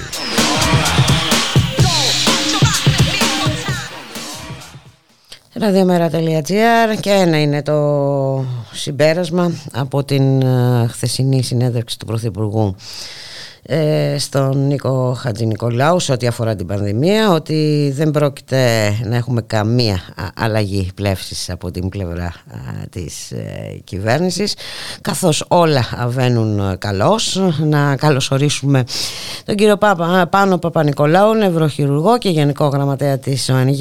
Καλό μεσημέρι κύριε Παπα-Νικολάου Καλό μεσημέρι σε εσάς, κυρία Μιχαλοπούλου και τους ακροατές. Καλή χρονιά, με υγεία προπαντός για όλο τον κόσμο. Με υγεία. Ε, ε, είναι, είναι δύσκολο το εγχείρημα στις ναι, μέρες μας. Δεν, είναι κούφια ευχή. Τέλος πάντων, αν μου επιτρέπετε να σχολιάσω, μόνο δύο σημεία μόνο θα πω ε, από τη χθεσινή συνέντευξη του κ. Πρωθυπουργού, που πραγματικά δηλαδή δεν μου άρεσαν καθόλου. Το ένα είναι ότι σε κάποιο σημείο είπε ότι σε σχέση με άλλες χώρες σχετικά με την πανδημία υστερούμε μόνο στον αριθμό των νεκρών. Δηλαδή, συγγνώμη, όταν κρίνουμε τη διαχείριση μιας πανδημίας, ποιος είναι ο δείκτης κατά τον κύριο Πρωθυπουργό ε, που θα έπρεπε να αξιολογήσουμε; Το πεχά της θάλασσας ή τα μικροσωματίδια εθάλη στον ατμοσφαιρικό αέρα; Δεν κατάλαβα τι είπε. Αν δεν είναι ο αριθμός των νεκρών δηλαδή, ποιος άλλος είναι ο δείκτης που πρέπει να αξιολογήσουμε την επιτυχία ή όχι της διαχείρισης της πανδημίας; Και το δεύτερο, σε κάποιο σημείο ρωτήθηκε ε, για την επιστημονική δημοσίευση Λίτρα και έδωσε την ακόλουθη απάντηση ότι δεν μου είπε, μιλώντας σε πρώτο πρόσωπο, αυτή η μελέτη κάτι που δεν το ήξερα από πριν. Έτσι απάντησε. Είναι ο ίδιος Κυριάκος Μητσοτάκης, ο οποίος ε, όταν τα ίδια που συμπεραίνει αυτή η μελέτη του τα λέγαμε οι νοσοκομιακοί γιατροί από το Νοέμβριο του 2020 ήδη τα είχε διαψεύσει 100 φορές με, τα αποστροφής και απαξίωσης και είναι ο, ο ίδιος ο κύριος Μητσοτάκης που μέχρι πρόσφατα έλεγε ότι δεν ήξερε τα συμπεράσματα της μελέτης. Αυτά τα δύο σημεία μόνο ήθελα να σχολιάσω. Ενώ ε... τώρα είπε ότι την ήξερε αλλά δεν του πρόσφερε τίποτα γιατί αυτά που γράφει τα είχε καταλάβει και από είχε πριν. είχε καταλάβει από πριν. Ε, εντάξει δεν ήταν βέβαια και τα... Ναι τα μοναδικά που είπε. Εδώ είπε και ψέματα εν ολίγης ε, ε, για τα τεστ. Έτσι. Ε, ναι. Ισχυρίστηκε ότι πουθενά δεν είναι ναι, δωρεάν. Ναι, το είδα και αυτό. Δηλαδή ναι. πραγματικά ενώ ε, τι να πει κανένας τώρα. Ενώ υπάρχει αναλυτικά ο κατάλογος των χωρών της Ευρώπης ε, στην οποία τα τεστ είναι δωρεάν με κρατική μέρημνα και άλλη μία λίστα χωρών όπου είναι δωρεάν για τους πολίτες επειδή συνταγογραφούνται. Τώρα τι να πει κανένας, τέλος πάντων. Ε, το θέμα είναι ότι όλα αυτά δείχνουν ε, ότι δεν ε, πρόκειται να προχωρήσει σε καμιά διορθωτική κίνηση η κυβέρνηση, ούτε φυσικά να... Ακούστε, ναι. προχωρούν σε διορθωτικές κινήσεις εισαγωγικά μόνο όταν αναγκάζονται από τους αγώνες των υγειονομικών. Mm-hmm. Σας λέω δύο παραδείγματα. Ένα λιγάκι παλιότερο και ένα πιο πρόσφατο, χθεσινό συγκεκριμένα. Το, το λιγάκι παλιότερο. Θυμάστε τη διαταγή, την έγγραφη της κυρίας Γκάγκα 22 Νοεμβρίου 2021 προς τις υγειονομικές περιφέρειες που διέταζε για άλλη μια φορά να περιοριστούν τα τακτικά χειρουργία των δημόσιων νοσοκομείων σε ποσοστό έως 80%. Ναι, βεβαίως. Ωραία. Σε μια σειρά μεγάλα νοσοκομεία της χώρας, στα περισσότερα νοσοκομεία της Νότιας δεν εφαρμόστηκε η διαταγή της κυρίας Γκάγκα, γιατί παίρνουν την ευθύνη νοσοκομιακοί γιατροί να μην υπακούσουν στην εξουσία για να σώσουμε ζωές από τη λυπή νοσηρότητα και με τις αντιδράσεις που έγιναν τις ομόθυμες των νοσοκομιακών γιατρών υποχώρησε η κυρία Γκάγκα. Δεύτερο παράδειγμα, χθεσινό. Αν καταλάβατε χθες, έγινε κάτι πρωτοφανές, δηλαδή. Εγώ το, δεν το θυμάμαι. Μιλάτε ε, για, την, α, ε, για ε, το νοσοκομείο παιδών. Ναι, χθες λοιπόν που λέτε, κοντά στα άλλα ευτράπελα και απίθανα που είχαν γίνει με το παιδόν Πεντέλη από τις 7 Ιανουαρίου, χθες είχαμε το αποκορύφωμα, θα το πω. Λοιπόν, ξεκινάω το story από την αρχή. Στις 7 Ιανουαρίου Παρασκευή ειδοποιούνται προφορικά, προσέξτε, προφορικά και ευνηδιαστικά οι γιατροί και οι υπόλοιποι υγειονομικοί του νοσοκομείου Πέδων Πεντέλης ότι το νοσοκομείο θα αποσυρθεί από τις γενικές εφημερίες και θα γίνει αποκλειστικά εμβολιαστικό Τη Δευτέρα άρχισε μια περιοδία διάφορων κλιμακίων που συνεχίστηκε την Τρίτη από παράγοντες της διοίκησης του ενιαίου οργανισμού νοσοκομείου της Μανόγλιου Φλέμικ Πέδων Πεντέλης, της διοίκησης ε, της πρώτης είπε και της πολιτικής ηγεσίας του Υπουργείου Υγείας πάλι με την κυρία Γκάγκα, με μία απαράδεκτη και χιδαία απαξιωτική συμπεριφορά ενάντια στους γιατρούς και τους υπόλοιπους εργαζόμενους του νοσοκομείου, ακόμα και ενάντια στη διευθύντρια της παιδιατρικής κλινικής που είναι και διευθύντρια της ιατρικής υπηρεσίας, να, ε, να, να αρχίσουν να μετράνε χώρους πώς θα διώξουν τους γιατρούς από το νοσοκομείο, πώς θα διώξουν τα ιατρία, πώς θα διώξουν τις κλινικές και τους θαλάμους ε, στο όνομα του να γίνει το νοσοκομείο αποκλειστικά εμβολιαστικό κέντρο. Την Τετάρτη το πρωί λοιπόν ε, με μια μαζικότατη γενική συνέλευση οι εργαζόμενοι του νοσοκομείου, παρουσία εκπροσώπων της ΕΙΝΑΠ, της ΟΕΝΓΕ ε, και του Ιατρικού Συλλόγου Αθήνας αποφασίζουν ομόφωνα να προκηρύξουν 24 ώρια απεργία για την 5η 13 ε, ε, Ιανουαρίου, ναι, ναι. για χθες για χθες δηλαδή. Προσέξτε κυρία Μιχαλοπούλου, με ένα και μοναδικό αίτημα. Να συνεχιστούν οι εφημερίες. Να αποσυρθεί το νοσοκομείο από την 24ωρη εφημερία της 5η 13 Ιανουαρίου. Αυτό είναι το αίτημα της απεργίας. Μάλιστα δεν αρνήθηκαν ούτε καν να αυξήσουν τις εμβολιαστικές γραμμές στο μέτρο του δυνατού. Μάλιστα. Και το γράφουν κιόλας οι άνθρωποι στην απόφαση. Αν και κατά τη γνώμη μου είναι λάθος να γίνονται εμβόλια μέσα στα νοσοκομεία. Θα σας πω δύο λόγια μετά, αν έχουμε χρόνο. Ναι, ναι. Λοιπόν, και είχαμε χθες λοιπόν το εξής εκπληκτικό. Προσέξτε. Ο Υπουργός Υγείας το απόγευμα να βγαίνει να πανηγυρίζει δημοσίως. Για την απόφαση εκ των, εκ των υστέρων και αφού είχε λήξει η απεργία, γιατί το πρωινό ωράριο όσο γνωστόν τελειώνει στις 3 το μεσημέρι και μετά τις 3 το μεσημέρι ούτως ή άλλως οι εφημερεύοντες παραμένουν ως προσωπικό ασφαλείας.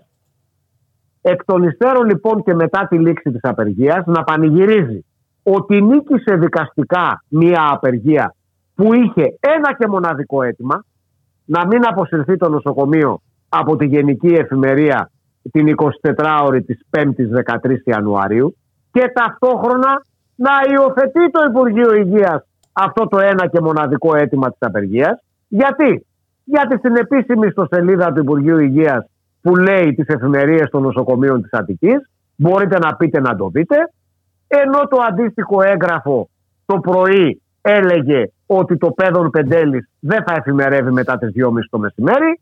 Έκαναν μετά ορθή επανακοινοποίηση και μπήκε κανονικά το νοσοκομείο στο site του Υπουργείου, έτσι όπως έπρεπε να είναι, σε γενική εφημερία 24 ώρη, 8 το πρωί με 8 το πρωί της επομένης. Δηλαδή, ε. συγγνώμη, αυτά, αυτά τα αστεία πράγματα δεν έχουν ξαναγίνει. Δεν έχουν ξαναγίνει. Μπορεί να μας πει επιτέλους η πολιτική ηγεσία του Υπουργείου τι σκοπό έχει για το, για το, για το ένα από τα τρία παιδιατρικά νοσοκομεία ε, της Αττικής; Που έχει ένα τεράστιο πληθυσμό αναφοράς που είναι η Βόρεια Αττική, όλη η Ανατολική Αττική από Οροπό μέχρι Λαύριο η οποία Ανατολική Αττική είναι ιδιαίτερα πυκνοκατοικημένη τις τελευταίες δεκαετίες. Τη Βιωτία, την Εύβοια, και όλα τα νησιά των κυκλάδων που εξυπηρετούνται από τις ακτοπλοϊκές γραμμές από Ραφίνα και από Λαύριο.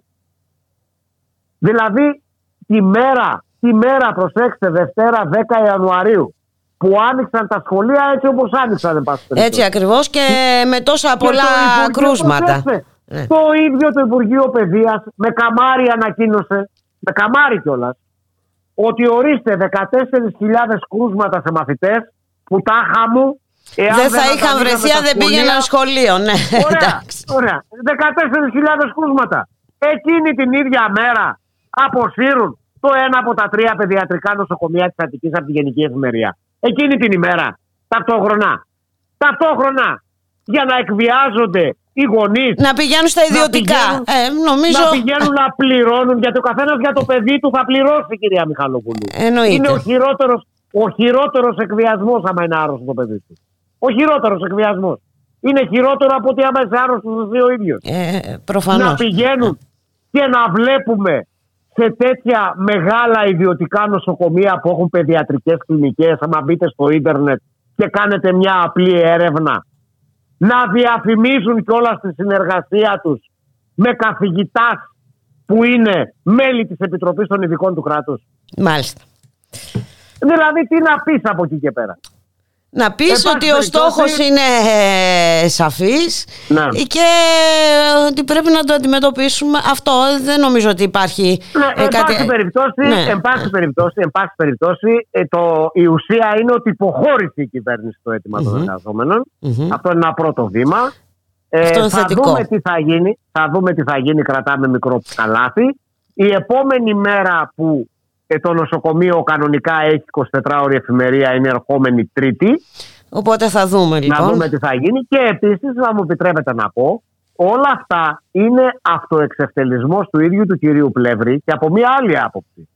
Ότι ο κύριος Πλεύρης όλο τον Νοέμβριο και μέχρι σχεδόν μέσα Δεκεμβρίου, όπου στεκόταν και όπου βρισκόταν, δήλωνε, το είχε δηλώσει δύο φορές σε εμάς, στην Ελληνά και στην ΟΕΝΓΕ, αλλά όχι μόνο σε εμάς, έλεγε ότι μέχρι τέλος Δεκεμβρίου 2021 υποτίθεται ότι θα απομακρύνονταν τα εμβολιαστικά ιατρία από όλα τα νοσοκομεια και θα πήγαιναν εκεί που έπρεπε εξ αρχής να είναι. Δηλαδή σε ειδικές δομές εμβολιαστικές δημόσιας υγείας στα πλαίσια της πρωτοβάθμιας φροντίδας Από πού και ως πού αναστέλουν ουσιαστικά τη λειτουργία ενός ολόκληρου παιδιατρικού νοσοκομείου. Που, που όταν το βγάζεις από την εφημερία, αναστέλεις τη λειτουργία του. Για να μην κοροϊδευόμαστε, εν πάση περιπτώσει, Για να το κάνουν εμβολιαστικό κέντρο παιδιών και γιατί τα παιδιά δεν πρέπει να εμβολιάζονται στα πλαίσια της πρωτοβάθμιας φροντίδας υγείας.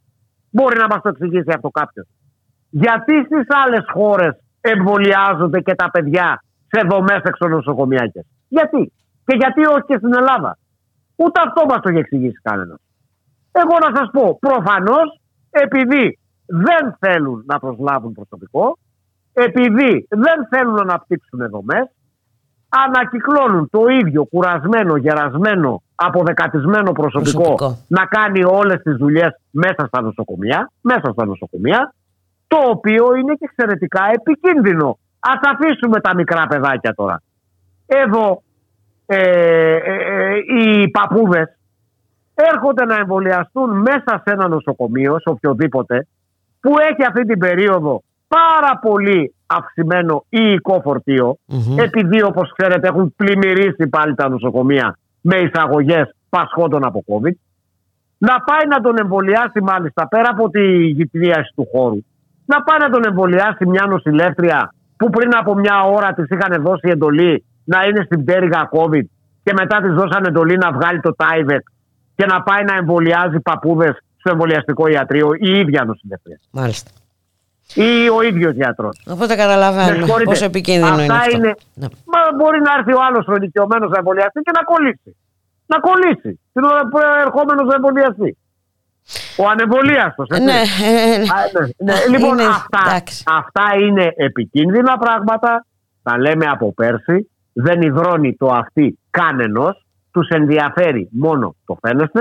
Τους ενδιαφέρει μόνο η επικοινωνιακή φουσκά και τους ενδιαφέρει μόνο το αφήγημα. Το αφήγημα. Ε, το οποίο προσπαθούν να είναι ένα και μοναδικό, ε, είναι γνωστό. Έτσι όπως έχουμε φτάσει, σε λίγο θα φτάσουν να πούν ότι για την καινούργια αύξηση των εισαγωγών και των διασωληνώσεων που έχουμε στη σημερινή θα, φάση, θα μας πείτε γι' αυτό. Ξέρετε, ξέρετε ποιοι θα φταίνε, θα σας πω. Ξέρετε ποιοι θα φταίνε αυτοί που είχαν κάνει το λάθος και δεν είχαν νοσήσει ακόμα και, και επέλεξαν να νοσήσουν τώρα. Μόνο αυτό δεν έχουμε ακούσει δηλαδή. Ε, μην, μην αποκλείεται ότι θα τα ακούσουμε και αυτό. Δεν... Ναι, εγώ, εγώ λοιπόν έχω πει και δημοσίως και το επαναλαμβάνω ότι με συγχωρείτε, αλλά όποιος δεν μπορούσε να προβλέψει ότι 10 μέρες μετά την αύξηση των κρουσμάτων θα είχαμε αύξηση των εισαγωγών και 10 μέρες μετά την αύξηση των εισαγωγών θα είχαμε αύξηση των διασωληνώσεων, δεν πρέπει να το αφαιρεθεί μόνο η πανεπιστημιακή καθηγητική έδρα, πρέπει να το αφαιρεθεί και το πτυχίο της ιατρικής. Άρα γιατί δηλαδή. Μιλάμε... Ναι. Γιατί φυσικά αυτό έγινε, γιατί φυσικά ήταν αναμενόμενο, γιατί φυσικά έχουμε μία αθρώα αύξηση των εισαγωγών. Ε, πριν από 20 μέρες ε, ήταν ημερησίω 300, τώρα είναι 650 πλά. Α, μάλιστα. Δι, διπλασιασμός. Και... Αυτό φαίνεται, φαίνεται στις επίσημες ενημερώσεις του ΕΟΔΗ. Και φυσικά αρχίζουν να αυξάνονται ανησυχητικά πάλι και ε, οι διασωληνώσεις, ο αριθμός των διασωληνωμένων. Το οποίο ήταν πλήρως αναμενόμενο μετά την αύξηση των εισαγωγών. Άμα δείτε δε και τα στοιχεία από άλλες χώρες που είναι επιδημιολογικά μπροστά μας, μπροστά μας, 10 μέρες σε σχέση με τη διασπορά της Όμικρον. Για παράδειγμα, τα καθημερινά στοιχεία από τις ΗΠΑ.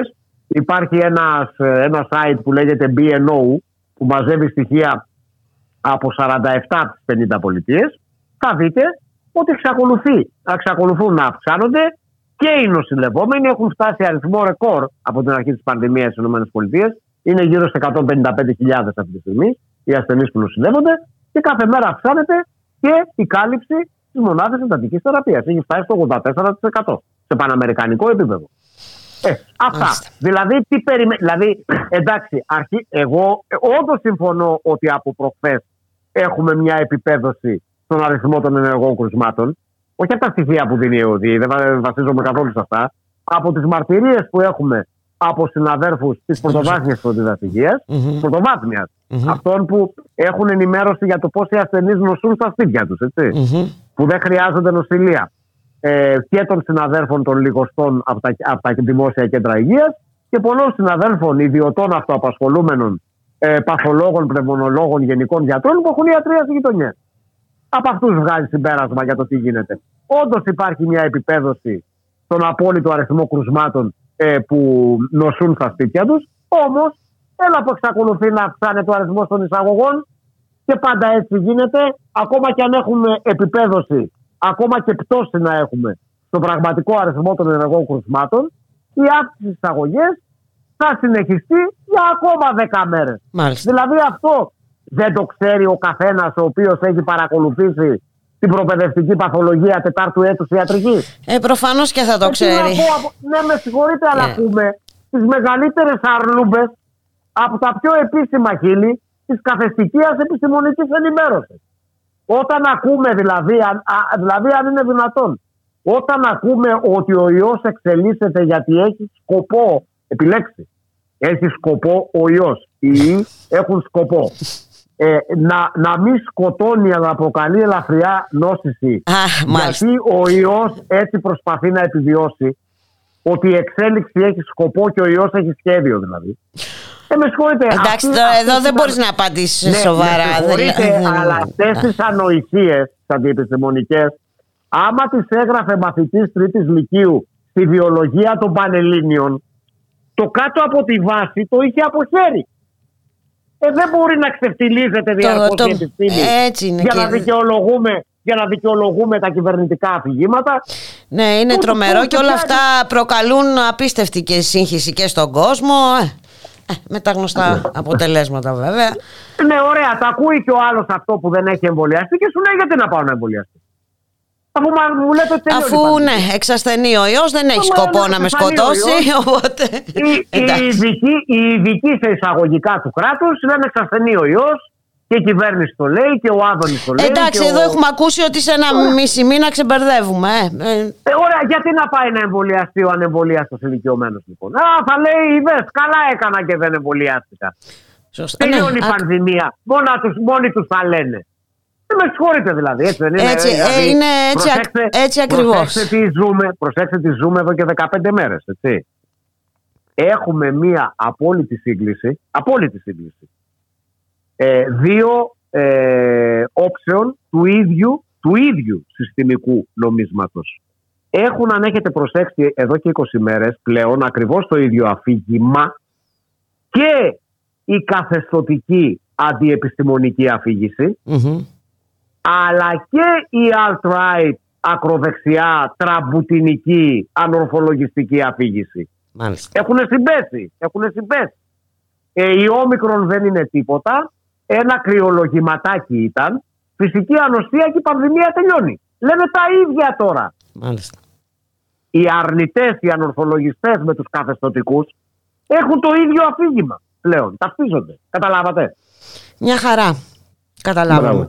Το θέμα είναι να καταλαβαίνει και ο κόσμος, όσο μπορούμε να του δώσουμε και εμείς να καταλάβει. Κοιτάξτε, και προγραμματίστε ναι, και μια κινητοποίηση, ναι. γιατί τα, τα ναι. βασικά αιτήματα παραμένουν. Ε, ενίσχυσης του, του δημόσιου συστήματος υγείας. Στα χέρια τους, το Σάββατο 22 του, του μηνός, διάφορες mm-hmm. συλλογικότητες έχουν ήδη εξαγγείλει συλλαλητήριο ε, με πρώτη αιχμή τα θέματα της υγείας. Θα προσπαθήσουμε και οι επίσημες συνδικαλιστικές οργανώσεις να, να το στηρίξουν mm-hmm. ε, ο ΕΝΓΕ, ΠΟΕΔΗ, ΝΑΔΕΔΗ κλπ.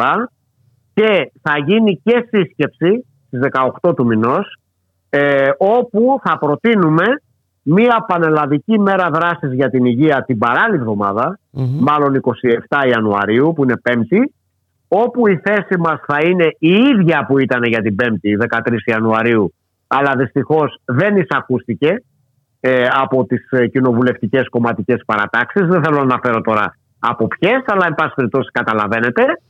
Ε, δηλαδή να είναι μέρα πανελλαδικής απεργίας, απεργίας όλων των κλάδων, όλων των κλαδων με θέμα την υγεία Γιατί όταν εμείς λέγαμε από την άνοιξη του 2020 μόνο ο λαός σώζει το λαό, τότε που μας έλεγαν κάποιοι άλλοι που οψίμως υιοθέτησαν αυτό το σύνθημα φέτος το καλοκαίρι, τότε μας έλεγαν ότι ήταν γηπαιδικό, οπαδικό και οπορτουνιστικό.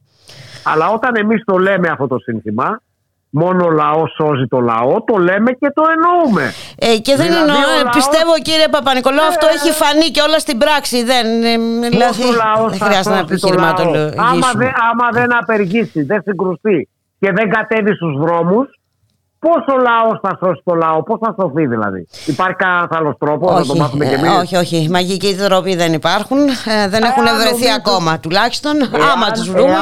Θα ναι, δούμε. Εάν νομίζουν κάποιοι ότι ο τρόπος που ο λαός μπορεί να σώσει το λαό είναι να κάθεται στον καναπέ, να γράφει σχόλια στα πληκτρολόγια και να περιμένει κάθε τρία-τέσσερα χρόνια μία Κυριακή να πάει να, να ρίξει ένα φάκελο, ένα φάκελο σε ένα κουτί, το όποιο κόμμα, το όποιο κόμμα δεν με ενδιαφέρει, και ότι έτσι νομί, να νομίζει ότι μπορεί να αλλάξει κάτι, δεν με συγχωρείτε, έχει τεράστια αυταπάτε ο κ. Ή αυταπάτε έχει ή σκοπίμω το υιοθετεί. Τέλος πάντων, αυτή είναι μια άλλη συζήτηση. Ναι. Να σας ευχαριστήσουμε λέω πάρα πολύ. Αυτούς, λέω για αυτούς που το πιστεύουν χωρίς να έχουν ιδιοτέλεια. Κάποιοι είναι πονηροί. Συμφωνούμε. Έγινε. Ευχαριστώ πάρα πολύ. Να είσαστε καλά. Καλή συνέχεια. Γεια σας. Γεια σας.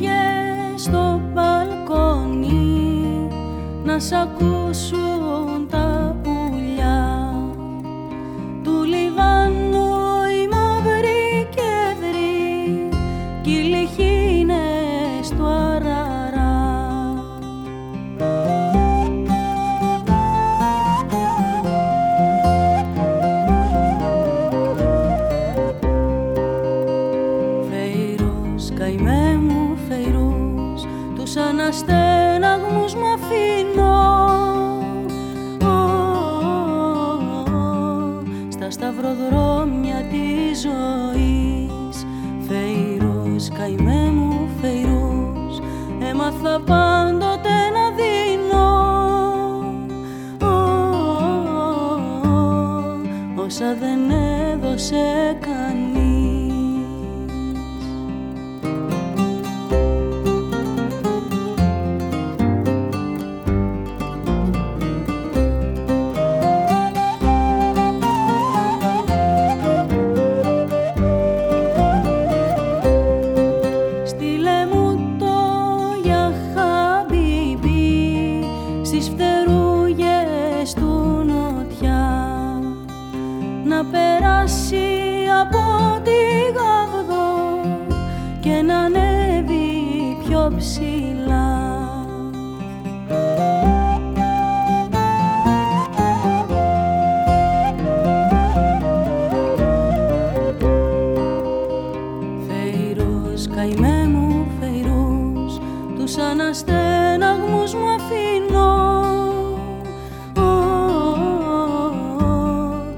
σταυροδρόμια της ζωής. Φεϊρούς, καημέ μου φειρού, έμαθα πάντοτε να δίνω. Όσα δεν έδωσε κανένα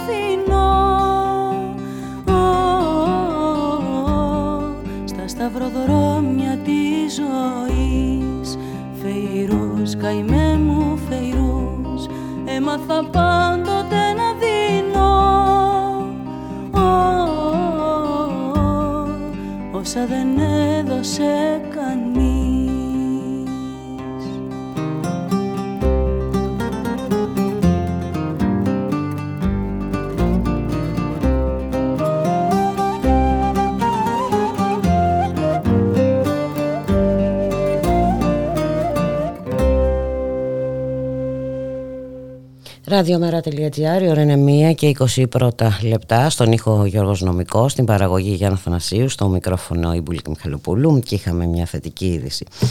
Την χθεσινή μέρα δεν αναστέλλεται τελικά η έκδοση του καθημερινού φίλου της ε, Αυγής. Είχαμε σχετική απόφαση από τη συνεδρίαση του Πολιτικού Συμβουλίου του ΣΥΡΙΖΑ Πολιτική Συμμαχία. Να καλωσορίσουμε τον συνάδελφο Νίκο Μορφωνιό, εκπρόσωπο των εργαζομένων της Αυγής. Καλό μεσημέρι Νίκο. Καλό μεσημέρι, Μπουλικά. Νομίζω θα συμφωνήσουμε ότι στην χθεσινή απόφαση ε, οδήγησαν σε ένα πολύ μεγάλο μέρος, κατά το μεγαλύτερο θα έλεγα εγώ, οι αντιδράσεις που σημειώθηκαν, οι, οι εκδηλώσεις αλληλεγγύης, ε, ένα κύμα συμπαράστασης ε, και στους εργαζόμενους της Αυγής. Ε, δεν τίθεται καμία αμφιβολία γι' αυτό και εμείς ήδη και σε χθεσινές συνελεύσεις και τώρα πριν από λίγο που τελειώσαμε και τη συνέλευσή μας τη σημερινή, έχουμε καταλήξει ότι ο κόσμος νίκησε πραγματικά και γι' αυτό ήδη και χθες και σήμερα θέλουμε να ευχαριστήσουμε πάρα πολύ τον κόσμο. Ήταν πολύ συγκινητική η ανταπόκριση και το κύμα συμπαράστασης απέναντι στον αγώνα που δώσαμε σε σχέση με το μη κλείσιμο ε, του καθημερινού φίλου της αυγης και τον αντίκτυπο αυτό που θα έχει και στις θέσεις εργασίας μας και στα εργασιακά μας δικαιώματα. Το κύμα συμπαράστασης νομίζω όπως εκφράστηκε και ήδη συνεχίζεται μας έχει δώσει πολύ μεγάλη δύναμη και δυναμική ότι η εφημερία υπάρχει είναι εδώ, έχει δυναμική και αν κάποιοι το ξεχνάνε, τώρα με τη βοήθεια και τη συμπαράσταση του κόσμου το ξαναθυμήθηκαν. Οπότε εγώ θέλω να πω ότι αυτό το μήνυμα είναι πάρα πάρα πολύ σημαντικό και να το επαναλάβω ξανά ότι ο κόσμος στάθηκε και στέκεται ακόμα και στηρίζει και χρειαζόμαστε ακόμα να στηρίζει για να μπορέσει να συνεχίσει να υπάρχει εφημερίδα Ακριβώς. και το επόμενο διάστημα. Ακριβώς ε, γιατί ε, δεν είναι κάτι τετελεσμένο θα έλεγα εγώ. υπάρχουν και αστερίσκοι σε αυτή την απόφαση του Πολιτικού Συμβουλίου. Έτσι γίνεται λόγος για ένα νέο σχέδιο σωτηρίας. Γνωρίζουμε και οι δυο πάρα πολύ καλά ότι τα τα προβλήματα δεν ήταν κεραυνός νεθρία υφίστανται ε, ε, εδώ και χρόνια έτσι. Ε, υπήρξαν και άλλα σχέδια α, σωτηρίας ε, και είναι, νομίζω ότι πρέπει να πούμε ότι οι εργαζόμενοι πολλές φορές έβαλαν πλάτη ε, στο να στηριχθεί και να παραμείνει όρθια η εφημερίδα και με μειώσεις μισθών. Έτσι είναι, Μπουλικά. Έχουμε, τα έχουμε γράψει ας πούμε, και στις, στο κομμάτι των ανακοινώσεων. Εμάς μας ενδιαφέρει τώρα κάπως και η επόμενη Δηλαδή, στο Πολιτικό Συμβούλιο είχαμε μια πρωινή συνάντηση με τον ε, Γενικό Διευθυντή της Διοίκησης, που μας παρουσίασε όμως σε πολύ αδρές γραμμές αυτό το σχέδιο εξυγίανση εν λειτουργία πλέον, εφόσον εξασφαλίστηκε χθες από το Πολιτικό Συμβούλιο ότι θα μείνει ανοιχτή η εφημερίδα. Ε, σε γενικές γραμμές θα γίνουν αναδιαρθρώσεις περικοπές, οι οποίες και σαν διατύπωση, σαν περιεχόμενο επίσης και σημαντικό δεν αναλύθηκαν. Οπότε έχουμε μια ανησυχία ε, για την απώλεια θέσεων εργασίας την επόμενη μέρα εν λειτουργια Οπότε γι' αυτό για μας είναι ένα, ένα πολύ σημαντικό σημείο. Και ένα εξίσου πάρα πολύ σημαντικό σημείο είναι ο τρόπος που θα γίνει ένα οργανωμένο σύστημα πλέον της υποστήριξης αυτής του κόσμου, να μπορεί δηλαδή να ανταποκρίνεται η διοίκηση, ο οργανισμός στον κόσμο που πλέον σειραίει, mm-hmm. καθημερινά τις τελευταίες τρεις μέρες, εγώ να πω το εξής. Όταν μέχρι τις 31 Δεκάτου υπήρχαν 400 ηλεκτρονικές συνδρομές, μέσα σε τρεις μέρες ήταν 550 επιπλέον. Πράγμα που σημαίνει εκτός των άλλων Νίκο ότι και αυτός ο τομέας δεν είχε προβληματίσει ιδιαιτέρως τη διοίκηση της εφημερίδας. Θέλω να πω δείχνει όλο αυτό ότι υπήρχαν οι δυνατότητες. Προφανώς και ήδη Έτσι υπάρχουν δεν είναι. δυνατότητες, αλλά αυτό πρέπει όλοι μας και εμείς οι δημοσιογράφοι και, οι δι- και, και το κομμάτι του διοικητικού και η διοίκηση, ίδια και ο βασικός μέτοχος, θα πρέπει να αντιληφθεί, να πάρει αυτή την υποστήριξη, να την καταλάβει, να την τιμήσει και ο οργανισμός να λειτουργεί και να μπει κάτω ένα κομμάτι σοβαρού δημοσιογραφικού και οικονομικού σχεδίου, που να μην πάλι στοχεύει όμως το κομμάτι ε, των πορικοπών, να στοχεύει στην αύξηση των, δαπα- των, αύξηση των, ε, των εσόδων με έναν τρόπο. Και σε αυτό ο κόσμος δείχνει να είναι αρρωγός. Και γι' αυτό το καλούμε να συνεχίσει να στηρίζει το κομμάτι αυτό και εμείς δεν θα σταματήσουμε. Πλέον θα είμαστε κι εμείς ακόμα πιο υπεύθυνοι στον έλεγχο το τι γίνεται στον οργανισμό. Ναι, Το γιατί αυτό είναι εγγυόμαστε ένα αυτό το πολύ πράγμα. σημαντικό κομμάτι. Ε, δεν πρέπει Και θα ε, οι δημοσιοποιούμε, εργαζόμενοι θα ε, να περιορίζονται δημοσιοποιούμε. μόνο ε, σε ένα ρόλο ε, και μάλιστα να καλούνται να τον υπερασπίζονται σε μια κρίσιμη στιγμή. Πρέπει να έχουν άποψη έτσι και συμμετοχή. Προφανώς, το διεκδικούμε. Είναι, είναι παράδοση αυτό εξ αρχής, ειδικά στην Αυγή. Δηλαδή και εγώ όταν ήρθα στην Αυγή, εγώ το έμαθα εδώ. Εγώ, λέει, η παράδοση αυτή μεταλαμπαδεύεται κάθε φορά. Είναι παράδοση. Έχει να κάνει με ολόκληρη κουλτούρα αυτό το πράγμα. Δεν χρειάζεται. Δηλαδή θα μπορούμε να το αναλύσουμε πολύ καλύτερα από μένα άνθρωποι που είναι πολύ περισσότερα χρόνια, αλλά και πιο παλιοί ακόμα που έχουν εργαστεί και έχουν περάσει στην ε, εφημερίδα. Ένα ζήτημα είναι αυτό ότι και η αρρωγή του κόσμου βλέπουμε αύξηση της συμμετοχής ε, και τα λοιπά. Ένα άλλο ζήτημα είναι ότι είναι διαφορετικό το οικονομικό κόστος και διαφορετική πολιτική στήριξη. Ε, θέλω να πω ότι για κάποια έντυπα, ε, για κάποιες εφημερίδες όπως ε, η Αυγή ε, δεν πρέπει να τίθονται ε, αμυγός οικονομικά α, κριτήρια έτσι, για, την, για να συνεχίσει ε, να λειτουργεί. Ναι, δεν διαφωνώ σε αυτό. Ωστόσο, ακόμα και με, και με οικονομικά κριτήρια υπάρχει ένα ζήτημα λειτουργίας. Σε αυτή τη λειτουργία υπάρχει ένα κομμάτι. Το πώς ξεκινάει από τα πάνω ο συντονισμός, πώς διαρθρώνεται, τι περιεχόμενο δίνει στους αναγνώστες τους. Υπάρχει ένα ολόκληρο, μια ολόκληρη σκαφίδα. Ενώ συμφωνώ και με, με, το, με το σκεπτικό που λες, αλλά ακόμα και στη λειτουργία για να αποδώσει κάπως οικονομικά ή να αυξήσει την κυκλοφορία. Δεν, δεν γίνεται, ας πούμε, να μην έχεις ένα σχέδιο δημοσιογραφικό και οικονομικό που ζητάμε χρόνια τώρα και το μόνο σχέδιο που υπάρχει ε, είναι το δικό μας. Είναι των εργαζομένων που είναι και στα ζήτητα. Δεν γίνεται αυτό το κομμάτι. Δεν θα τσουλήσει. Κάθε φορά τα χρήματα που θα δίνονται θα, δεν θα, θα καλύπτουν κάποιες τρύπες και μετά από λίγο το πρόβλημα θα επαναλαμβάνεται. Θα, θα επανέρχεται. Τα λέμε χρόνια. Και χαίρομαι εγώ που ο κόσμος πλέον τα ακούει, μας ρωτάει, παίρνει τηλέφωνο, ενδιαφέρεται και αυτό το ενδιαφέρον του κόσμου δεν πρέπει να το χάσουμε. Ίσως είναι, και, είναι, είναι, είναι ευκαιρία αυτή τη στιγμή να αναζωογονηθεί ε, η εφημερίδα και να βγει ακόμα πιο δυναμικά μπροστά. Αυτό βέβαια το Πολιτικό Συμβούλιο ή και η ηγεσία του κόμματος, ας πούμε, π.χ. το αντιλήφθηκε μεν χθες. Θα τους το επαναλάβουμε όμως και σε επόμενες συναντήσεις. Ε, να μην το ξεχάσει όμως, Νίκο. Ναι, εγώ λέω ότι και από εβδομάδα θα διεκδικήσουμε και νέα συνάντηση με την ηγεσία του κόμματος για να, να πάρουμε το σχέδιο αυτό στη, στη λεπτομέρειά του, στην, στην, στο τι περιλαμβάνει ποια θα είναι η τάξη μεγέθους τη αναδιάρθρωσης, δηλαδή τι θα περιλαμβάνει ακριβώς. Θα ζητήσουμε συνάντηση και πιστεύω ότι θα υλοποιηθεί κιόλας και με τη διοίκηση και φυσικά πάλι με την ηγεσία του κόμματος για να μάθουμε και το πολιτικό συμβούλιο τέλει, στο σύνολό του ακριβώς ποιο είναι αυτό το σχεδιο το οποίο θα βάλει μπροστά για την εφημερίδα. Ε, γιατί όπως είπε και, και, εσύ. Για το κόκκινο επίσης ναι. για την ιστοσελίδα. Γιατί είναι συνολικό. Η χρηματοδότηση του ΣΥΡΙΖΑ πηγαίνει σε όλα τα μέσα. Μάλιστα. Ε, και όπως είπες και εσύ ακόμα δεν ε, είναι καθαρό. Ε, ποιο είναι ακριβώς αυτό το σχέδιο; Δεν το έχουμε μόνο Έλο... σε αδρές γραμμές και επίσης mm-hmm. ανησυχούμε για το κομμάτι των θέσεων εργασίας. Ναι γιατί Εμείς νομίζω ότι του είναι αυτονόητο. είναι ανοιχτό. Δηλαδή είναι ναι. ορθά ανοιχτό θα έλεγα το ενδεχόμενο ναι, απολύσεων. Έτσι δεν ανησυχούμε, είναι δεν το, δεν το κρύβω και, και εκ μέρους των εργαζόμενων ότι ανησυχούμε για την επόμενη μέρα γι' αυτό.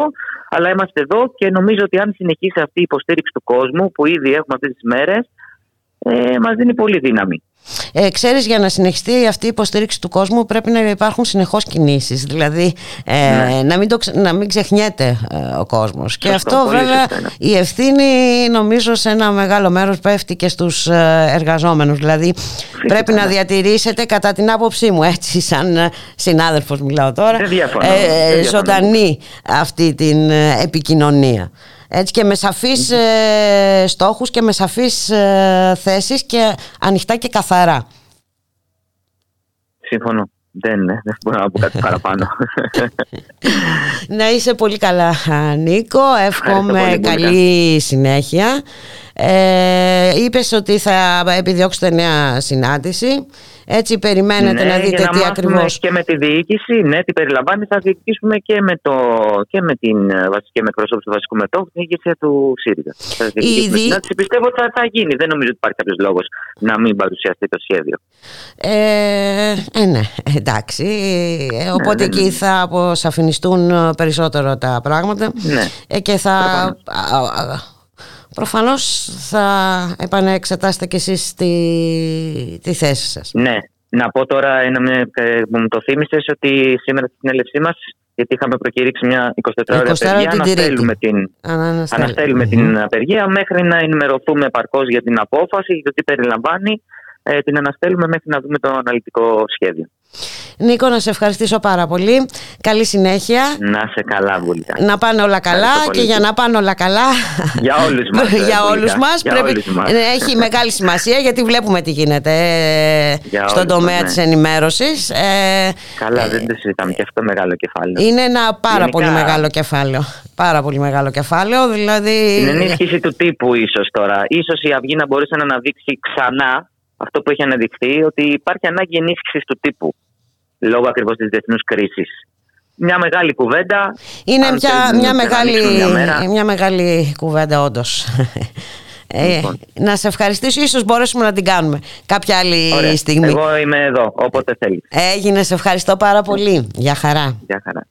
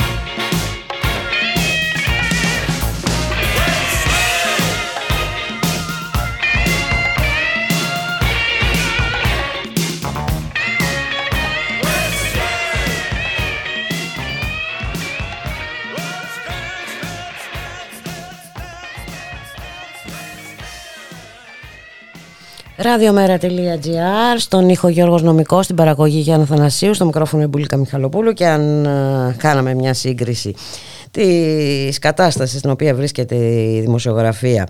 Με την ε, πανδημία θα μπορούσαμε άνετα νομίζω να πούμε ότι η ελευθεροτυπία στις μέρες μας νοσηλεύεται σε μονάδα εντατικής θεραπείας. Να καλωσορίσουμε τη συνάδελφο Ματίνα Παπαχριστούδη μέλος του Διοικητικού Συμβουλίου της ΕΣΥΑ με την παράταξη πρωτοβουλία για την ανατροπή. Καλό μεσημέρι Ματίνα Καλό μεσημέρι του απερχόμενου Διοικητικού Συμβουλίου. Το απερχόμενο, ναι, γιατί θα έχουμε εκλογές. Ναι, ναι, ναι, ναι. Και εκεί υπάρχει. Είμαστε σε συνεδρίαση. Α, υπάρχει ένα ζήτημα, γιατί είναι πολλοί αυτοί που ζητούν ε, αναβολή.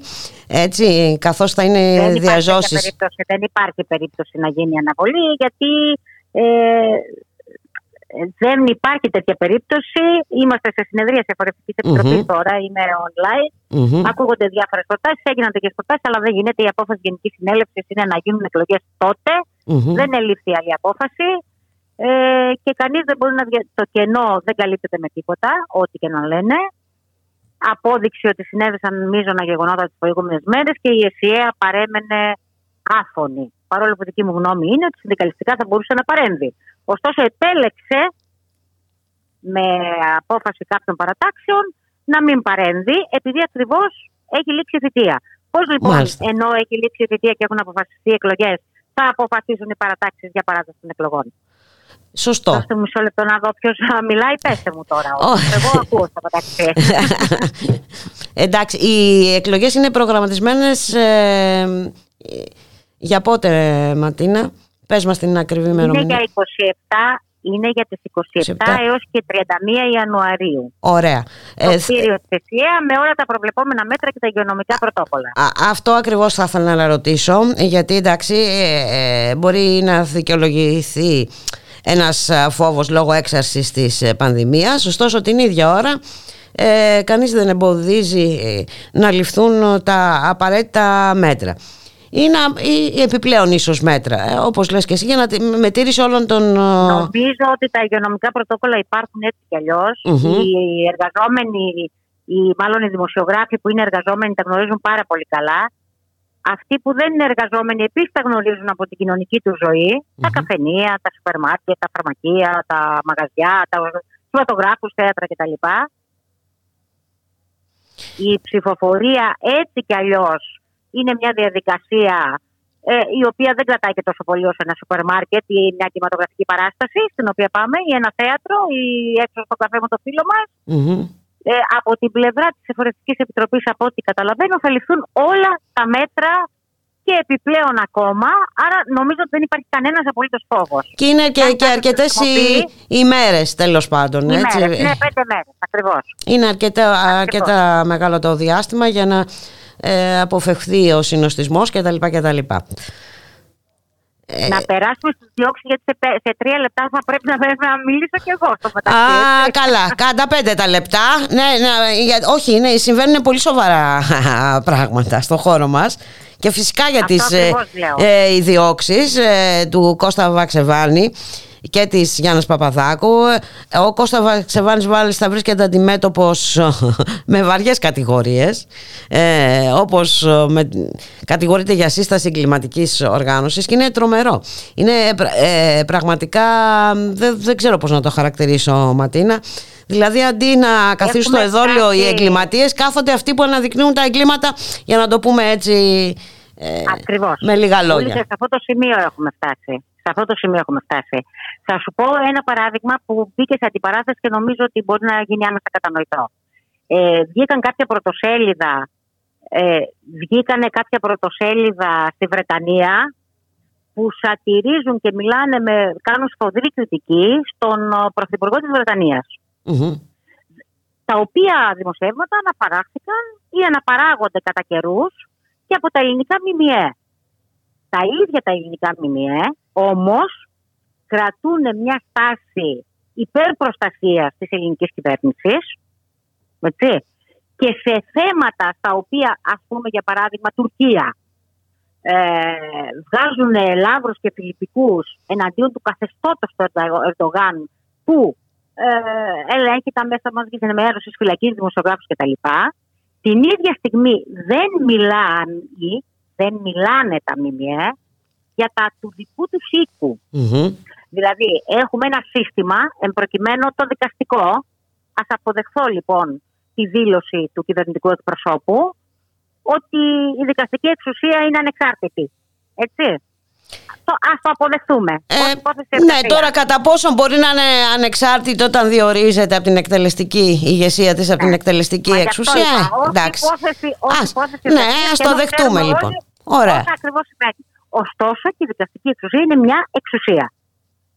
Και πήρε μια απόφαση, πήρε μια απόφαση να καλέσει ως κατηγορούμενο έναν δημοσιογράφους και έναν δημοσιογράφο, τον Μαξεβάνη τελευταία και εθνικιαστικά, με βαρύτατες κατηγορίες, πιο βαριές από τους υπολείπους, δύο, σε ένα σκάνδαλο το οποίο απασχόλησε τη Βουλή, έχει πρακτικά, έχει κατηγορίες, έγιναν πρωτοσέλιδα, υπάρχουν πολύ συγκεκριμένα πράγματα και, συγγνώμη, και πολύ ε, λεπτομέρεια σημαντική, παραμένει ανοιχτή στη δικαιοσύνη. Ακριβώς. Παρεμβαίνει λοιπόν η δικαιοσύνη στη δικαιοσύνη στη δικαιοσύνη και φέρει ως κατηγορούμενο έναν δημοσιογράφο με βαρύτατες κατηγορίες ότι μετέχει σε σύσταση, ότι επηρεάζεται από σύσταση συμμορίας και μετέχει σε κλιματική οργάνωση. Και ποιο είναι το έγκλημα, θα σας το πω ξεκάθαρα, ότι είναι δημοσιογράφος και κάνει δημοσιογραφική έρευνα. Ακριβώς. Αυτό είναι το έγκλημα. Έχουμε φτάσει λοιπόν στο σημείο στην Ελλάδα να θεωρείται εγκληματική πράξη η άσκηση της δημοσιογραφίας είναι, είναι, πολύ, είναι πάρα πολύ σοβαρό και θα πρέπει ο κλάδος Νομίζω ότι αυτή είναι η άποψή μου. Θα πρέπει λίγο να μιλήσω. Πολύ και συγγνώμη. Ναι, ναι, ναι. Έχεις απόλυτο δίκιο. Εντάξει, θα έχουμε το χρόνο ενδεχομένως την ε, ερχόμενη εβδομάδα να τα πούμε, γιατί είναι όντως ε, πάρα πολύ σοβαρό το θέμα αυτό και θα πρέπει να απαντήσουμε. Εάν δεν απαντήσουμε και, και τώρα. Πρέπει να αναφερθείτε ε, στην ανακοίνωση τη ΠΟΕΣΥ. Δηλαδή, είπε η ΕΣΥΑ ότι δεν έχει τη δικαιοδοσία να κάνει παρέμβαση. Εμείς ως παράταξη ζητήσαμε παρέμβαση mm-hmm. Και πώς το λένε, και, να, και βγήκε η ποεσή για να καλύψει αυτό το κενό. Οπότε ας αναφερθείτε και στην ανακοίνωση. Βεβαίως, θα αναφερθούμε στην ανακοίνωση της ΠΟΕΣΥ. Καλή συνέχεια. Ε, και, θα, και θα τα ξαναπούμε Ματίνα. Να είσαι καλά. Σε ευχαριστώ για τον χρόνο σου. Εν μέσω πίεσης, τέτοιας πίεσης. Να είσαι καλά. Γεια χαρά. Γεια. Και επειδή αναφερθήκαμε στην ανακοίνωση της ΠΟΕΣΥ, της Πανελλήνας Ομοσπονδίας Ενώσεων Συντακτών, να πούμε ότι όπως τονίζει, ε, παρακολουθεί με ανησυχία τις αυξανόμενες ε, επιθέσεις ε, και στη χώρα μας εναντίον συναδέλφων που υπηρετούν με συνέπεια την ερευνητική δημοσιογραφία, όπως άλλωστε επιβάλλει το λειτουργήμα των ε, δημοσιογράφων ε, χαρακτηρίζει ως ακραία περίπτωση την ευνίδια κλίση για απολογία του Κώστα Βαξεβάνη για δημοσιεύματα του σχετικά με το θέμα της ε, Νοβάρτης ε, επισημένοντας μάλιστα ότι οι κατηγορίες κατά του Κώστα Βαξεβάνη έγιναν χωρίς καμία προηγούμενη ε, νομική διαδικασία. Στην ε, ανακοίνωση αναφέρεται και το θέμα με την συνάδελφο Σταυρούλα Πουλημένη και τις αγωγές που ασκήθηκαν εναντίον της από την ε, εταιρεία Ελληνικός ε, Χρυσός.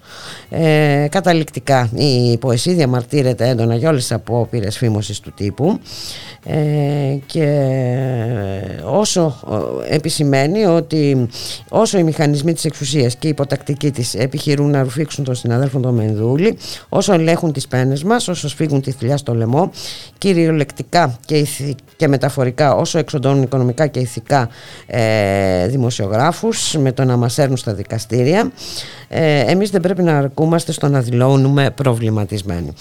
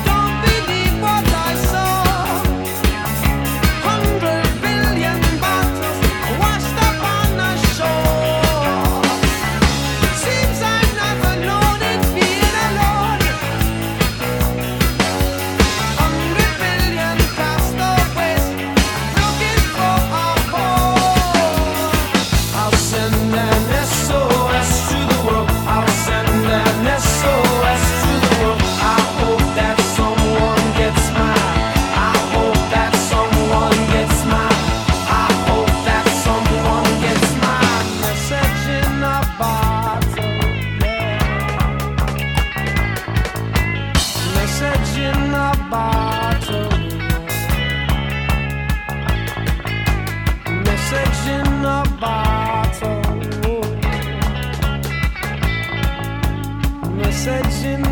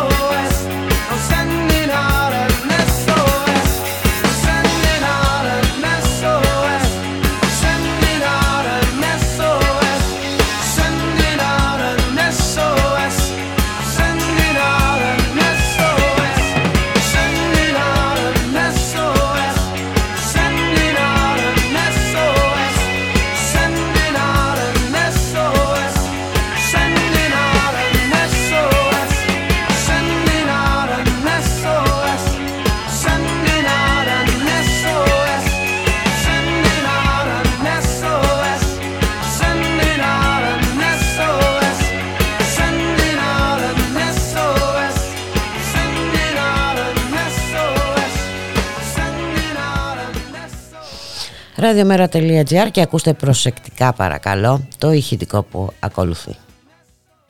Ξέρετε, καταλαβαίνω απόλυτα κύριε Χατζηνικολάου την κούραση, τον εκνευρισμό, τη στεναχώρια του κόσμου. Όμως, ε, θα ζητήσω να πάρουμε μία μικρή απόσταση από τα γεγονότα και να δούμε πού βρισκόμαστε σήμερα σε σχέση με το που ήμασταν πριν από ένα χρόνο. Πάντως το 21 σε σχέση με το 20 ήταν μια πολύ χειρότερη χρονιά Ως της προς- πανδημίας στην ως- Ελλάδα. ως προς την... Είχαμε 16.000 νεκρούς. Ως προς τους νεκρούς βεβαίως. Όμως ταυτόχρονα κρατήσαμε την οικονομία ανοιχτή, δεν κάναμε lockdown, σώσαμε τον τουρισμό και είχαμε και μια ανάπτυξη ε, εξαιρετικά ε, υψηλή. Είχαμε 16.000 νεκρούς. Ως προς τους νεκρούς βεβαίως. Απίστευτο, ε, Γιώργη Χρήστου. Σώσαμε τον τουρισμό όμως, ε, την οικονομία, ανάπτυξη, ανάπτυξη. ε. ανάπτυξη. Είναι απίστευτο. Δηλαδή πραγματικά. Ε, Να πάρουμε και μια απόσταση από τα πράγματα, α- απόσταση από τους νεκρούς. τους νεκρούς. Ναι, είχαμε 16.000 νεκρούς, αλλά σώθηκε ο τουρισμός. Οπότε, α, ε, δηλαδή για να... Το τουριστικό κεφάλαιο. Ε, ναι. Οι επιχειρήσεις. Ε, γι' αυτό οι μας φίλοι λέει- οι credit code, Έτσι, όλοι έτσι. Γι' αυτό μας λέει και ο Άδωνης ότι τελειώνει σε ένα μισή μήνα, ε.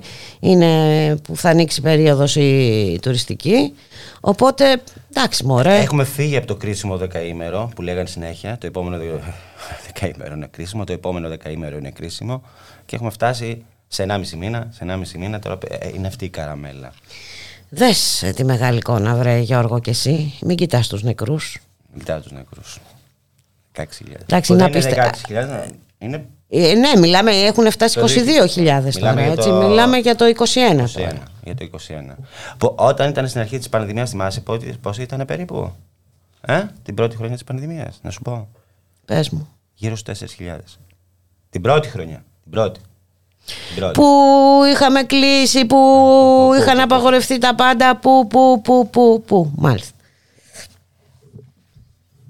Εντάξει, δεν έχω, ε, δεν, δεν έχω λόγια. Να, τι να έχεις λόγια, το έχουμε πει ξεκάθαρα. Εγκληματική διαχείριση της πανδημίας από την κυβέρνηση. Οπότε, Θες εσύ τώρα να μιλάει εδώ στο μικρόφωνο μου. Δεν μου αρέσει ε, αυτό, έτσι που μου το έχεις μπροστά, α πούμε. ε, κοίταξε να δεις, για να ακούγεσαι πρέπει Θέλω- να έχεις θα μπροστά πά- το μικρόφωνο. θα- Αυτά θα- είναι θα πάρω- ε, βασικοί κανόνες. Θα πάρω αποστασιοποίηση από το μικρόφωνο. Όχι, είναι βασικοί ε, κανόνες ε, ραδιοφώνου. Για πάμε παρακάτω. Πάω εγώ με τους κανόνες. Αν θες να ακούγεσαι πρέπει να πας. Λοιπόν, πάμε στα μέτρα που ανακοίνωσαν ε, τα Υπουργεία Εργασίας, Οικονομικών και Ανάπτυξης, ο Άδωνης μιας και το έπες, για το μήνα Γενάρη 2022. Το γνωστό, το ημίμετρο της αναστολής των συμβάσεων εργασίας και της πενιχρής αποζημίωσης των 534 ευρώ. Υπομισθό είναι αυτός, έτσι. Να ξέρουμε τι είναι αυτό. Υπομισθό. Το επεκτείνει λοιπόν η κυβέρνηση σε, περι, σε περισσότερους κλάδους για την αντιμετώπιση των οικονομικών επιπτώσεων της πανδημίας του κορονοϊού. Θέλετε να το ξαναβάλουμε το απόσπασμα. Όχι. Γιατί αυτό Έλεος. Γιατί αυτό είναι. έτσι. Δεν φτάνει. Λοιπόν. Φτάνει μια φορά. Τι ανακοίνωσαν τα, τα Υπουργεία, έτσι; Ε, επέκταση των προσωρινών αναστολών εργαζομένων με αποζημίωση ειδικούς σκοπούς σε επιπλέον κλάδους με οριοθέτηση ποσοστού επί του απασχολόμενου προσωπικού που δυνάται να τίθεται σε αναστολή. Από 1η Πρώτου 2022 έως και 31 Πρώτου 2022 έχουν δυνατότητα να θέτουν σε προσωρινή αναστολή το 100% των εργαζομένων, όλους δηλαδή. Αποκλειστικά οι επιχειρήσεις, ε, ε, τα νυχτερινά κέντρα, τα μπαρ, οι αίθουσες συναυλιών και επαγγέλματα συναφή με τη μουσική, 100% αυτή. Λοιπόν, από τις 14 του μήνα, σήμερα 14, έτσι, έως τις 31 πρώτου τους 2022, επεκτείνεται η δυνατότητα να θέτουν σε αναστολή το 100% των εργαζομένων τους, οι άλλοι που είναι την πρώτη. Μάλιστα. Τώρα, Από σήμερα από λοιπόν. σήμερα, ε, τέχνης του θεάματος, θέατρα, χωρία εκδηλώσεων, ε, διοργάνωση γάμων και εκδηλώσεων, παιδότοποι, είναι από σήμερα αυτή. Από σήμερα επίσης έως και στι- στις, ε, κάτσε να δω, 31 πρώτου 2022, είναι, πο- είναι πολύπλοκοι πίνακες εδώ, επεκτείνεται η δυνατότητα να θέτουν σε αναστολή έως 25% των εργαζομένων και τουλάχιστον ένα εργαζόμενο, οι επιχειρήσεις στην εστίαση, στις υπηρεσίες τροφοδοσίας εκδηλώσεων, τα catering δηλαδή, Μμμ. ξενοδοχεία, ταξιδιωτικά γραφεία και υπηρεσίες κρατήσεων, κινηματογράφοι, οργάνωση συνεδρίων και εμπορικών εκθέσεων, γυμναστήρια, αθλητική εκπαίδευση και αθλητικές δραστηριότητες, σχολές χορού, ε, φυσική ευεξία, πάρκα αναψυχής και θεματικά πάρκα, καζίνο. Εδώ είναι το 25% έτσι, έως το 25%. Σύμφωνα με τα Υπουργεία, προβλέπεται ειδικό πρόγραμμα ενίσχυσης επιχειρήσεων επιλεγμένων κλάδων που πλήττονται α, από τον κορονοϊό. Τα λεφτά θα τα πάρουν από το πρόγραμμα δημοσίων επενδύσεων. Ε, οι κλάδοι μεταξύ άλλων είναι η οργάνωση συνεδρίων και εμπορικών εκθέσεων, οργάνωση εκδηλώσεων, υπηρεσίες τροφοδοσίας εκδηλώσεων, σχολές χορού, νυχτερινά κέντρα διασκέδασης. Ε, Προποθέσει για να ε, μπουν σε αυτό το πρόγραμμα πρέπει να έχουν μείωση τζίρου μεταξύ 2019 και του 2020 άνω του 50%. Ε, ύψος της ενίσχυσης είναι 8% από του τζίρου του 2019 και ανώτατο όριο ενίσχυσης στα 400.000 ευρώ. Σε κουράζουν τα νούμερα. Ναι, είναι λίγο κουραστικό. Το θέμα είναι αν όλα α, αυτά είναι ικανοποιητικά. Αυτό δεν το ξέρουμε. Θα μας το πούν α, οι ίδιοι ενδιαφερόμενοι. Για... Θεωρώ. Φαντάζομαι, ξέρεις, όλοι οι εργαζόμενοι ένα πράγμα λένε, έτσι, ότι θέλουν να πάρουν στη δουλειά τους. Δεν θέλουν τα 530, θέλουν το μισθό τους κανονικά. Ε, ναι. Έτσι. Ε, και βέβαια ε, υπάρχουν, συνεχίζουν να υπάρχουν και τα φαινόμενα στους εργασιακούς χώρους να μην ενημερώνονται οι εργαζόμενοι για το αν κάποιος συναδελφός τους έχει ε, βρεθεί θετικό Με στον κορονοϊό. ιό. Ναι. Έχουμε σχετική καταγγελία από τους ε, εργαζόμενους ε, στην πράκτικερ στα Γιάννενα έτσι ότι αρνείται η διοίκηση, η διεύθυνση να ενημερώσει το προσωπικό του καταστήματος όταν ε, κάποιος συνάδελφός τους βρεθεί θετικός. Δεν είναι Με ό,τι περίεργο, αυτό. Δεν είναι ε, περίεργο. Έτσι, ε, δεν είναι περίεργο. Καθόλου. Γιατί φαντάζομαι η εργοδοσία δεν είναι εκεί, είναι κάπου αλλού. Ασφαλέστατη. Έτσι. Ε, ο- ο- τέτοια συμβαίνουν και θα συμβαίνουν υποθέτω. Μάλιστα. Και ποιος θα τους ελέγξει; Πάει και το ΣΕΠ. Πάει, πάει, πάει το ΣΕΠ. Πάει το ΣΕΠ. Πάει το ΣΕΠ. Υπο- υπο- γίνεται, έγινε, υποτίθεται από 1η Πρώτου του 2022, να το επενθυμίσουμε, με βάση τον νόμο Χατζηδάκη, ανεξάρτητη αρχή. Και ν- για να το επαναλάβουμε και ελπίζω να μην γίνουμε ως κουραστικοί, η ανεξάρτητη αρχή που δίνει λογαριασμό στο Χατζηδάκη. Και ο Χατζηδάκης που δίνει λογαριασμό στα Σε ναι. αφεντικά, όχι, στα αφεντικά του. όχι, ναι, όχι. Φοβάσαι να το πεις. Φοβάσαι να το πεις. Εγώ όχι, δεν φοβάμαι. να το Ε, όχι βέβαια, εντάξει. έτσι, στα αφεντικά του. Θες να πούμε λίγο και κάτι για καταλήψεις; Μμ. Ναι. Μμ. Να πούμε για καταλήψεις.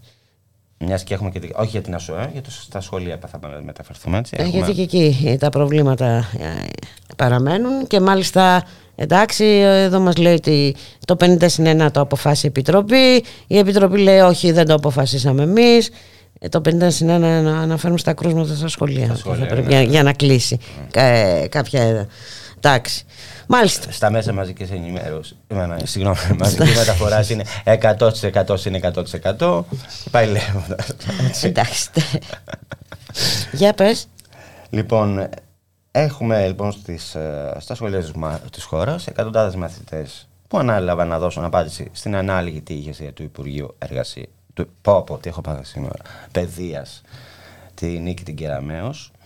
Ε, εκ του μόντο στήσανε συντονιστικές επιτροπές, ε, οργανώσαν καταλήψεις, κάνανε συλλελεύσεις, συλλογικά πράγματα. Και σωστά. Λοιπόν, μπήκαν μπροστά σε ένα αγώνα που αφορά όλους, και τους εκπαιδευτικούς και τους γονείς τους και τους ίδιους τους μαθητές. Ε, απαιτούν να πάψει η κοροϊδία και η κυβερνητική ασυδοσία υπερασπίζονται το σχολείο και τη λειτουργία του, ζητούν και λογικό όπως και η εκπαιδευτική, ολόκληρη η εκπαιδευτική κοινότητα, ουσιαστικά μέτρα προστασίας στα σχολεία. Προτάσουν μάλιστα, υπερασπίζονται και τους εκπαιδευτικούς, τους καθηγητές τους, τους δασκάλους τους, ε, και προτάσουν να καταργηθεί αυτή η αξιολόγηση που υπάρχει στο σχολείο. Αν θυμάστε, το λέγαμε από Ναι, πέρυσι. ναι. Δημιουργεί ένα σχολείο ΑΕ, έτσι. Ένα σχολείο επιχείρηση.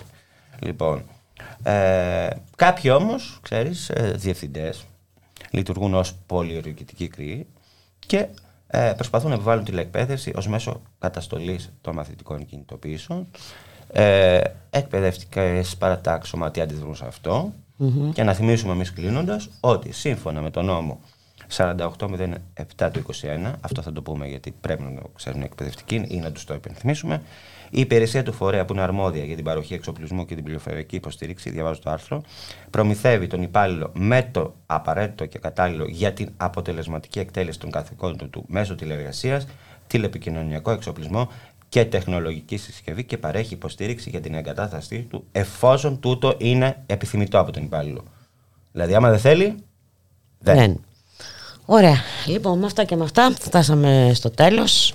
Ήρθε η ώρα να σας αποχαιρετήσουμε στη ρύθμιση του ήχο Γιώργος Νομικός, στην παραγωγή Γιάννα Θανασίου, μικρόφωνο Μπουλίκα Μιχαλοπούλου. Να σας ευχηθούμε να είστε όλες και όλοι καλά, να περάσετε ένα ευχάριστο Σαββατοκύριακο. Καλώς εχόντων των πραγμάτων, θα τα ξαναπούμε τη Δευτέρα στις 12 το μεσημέρι. Γεια χαρά!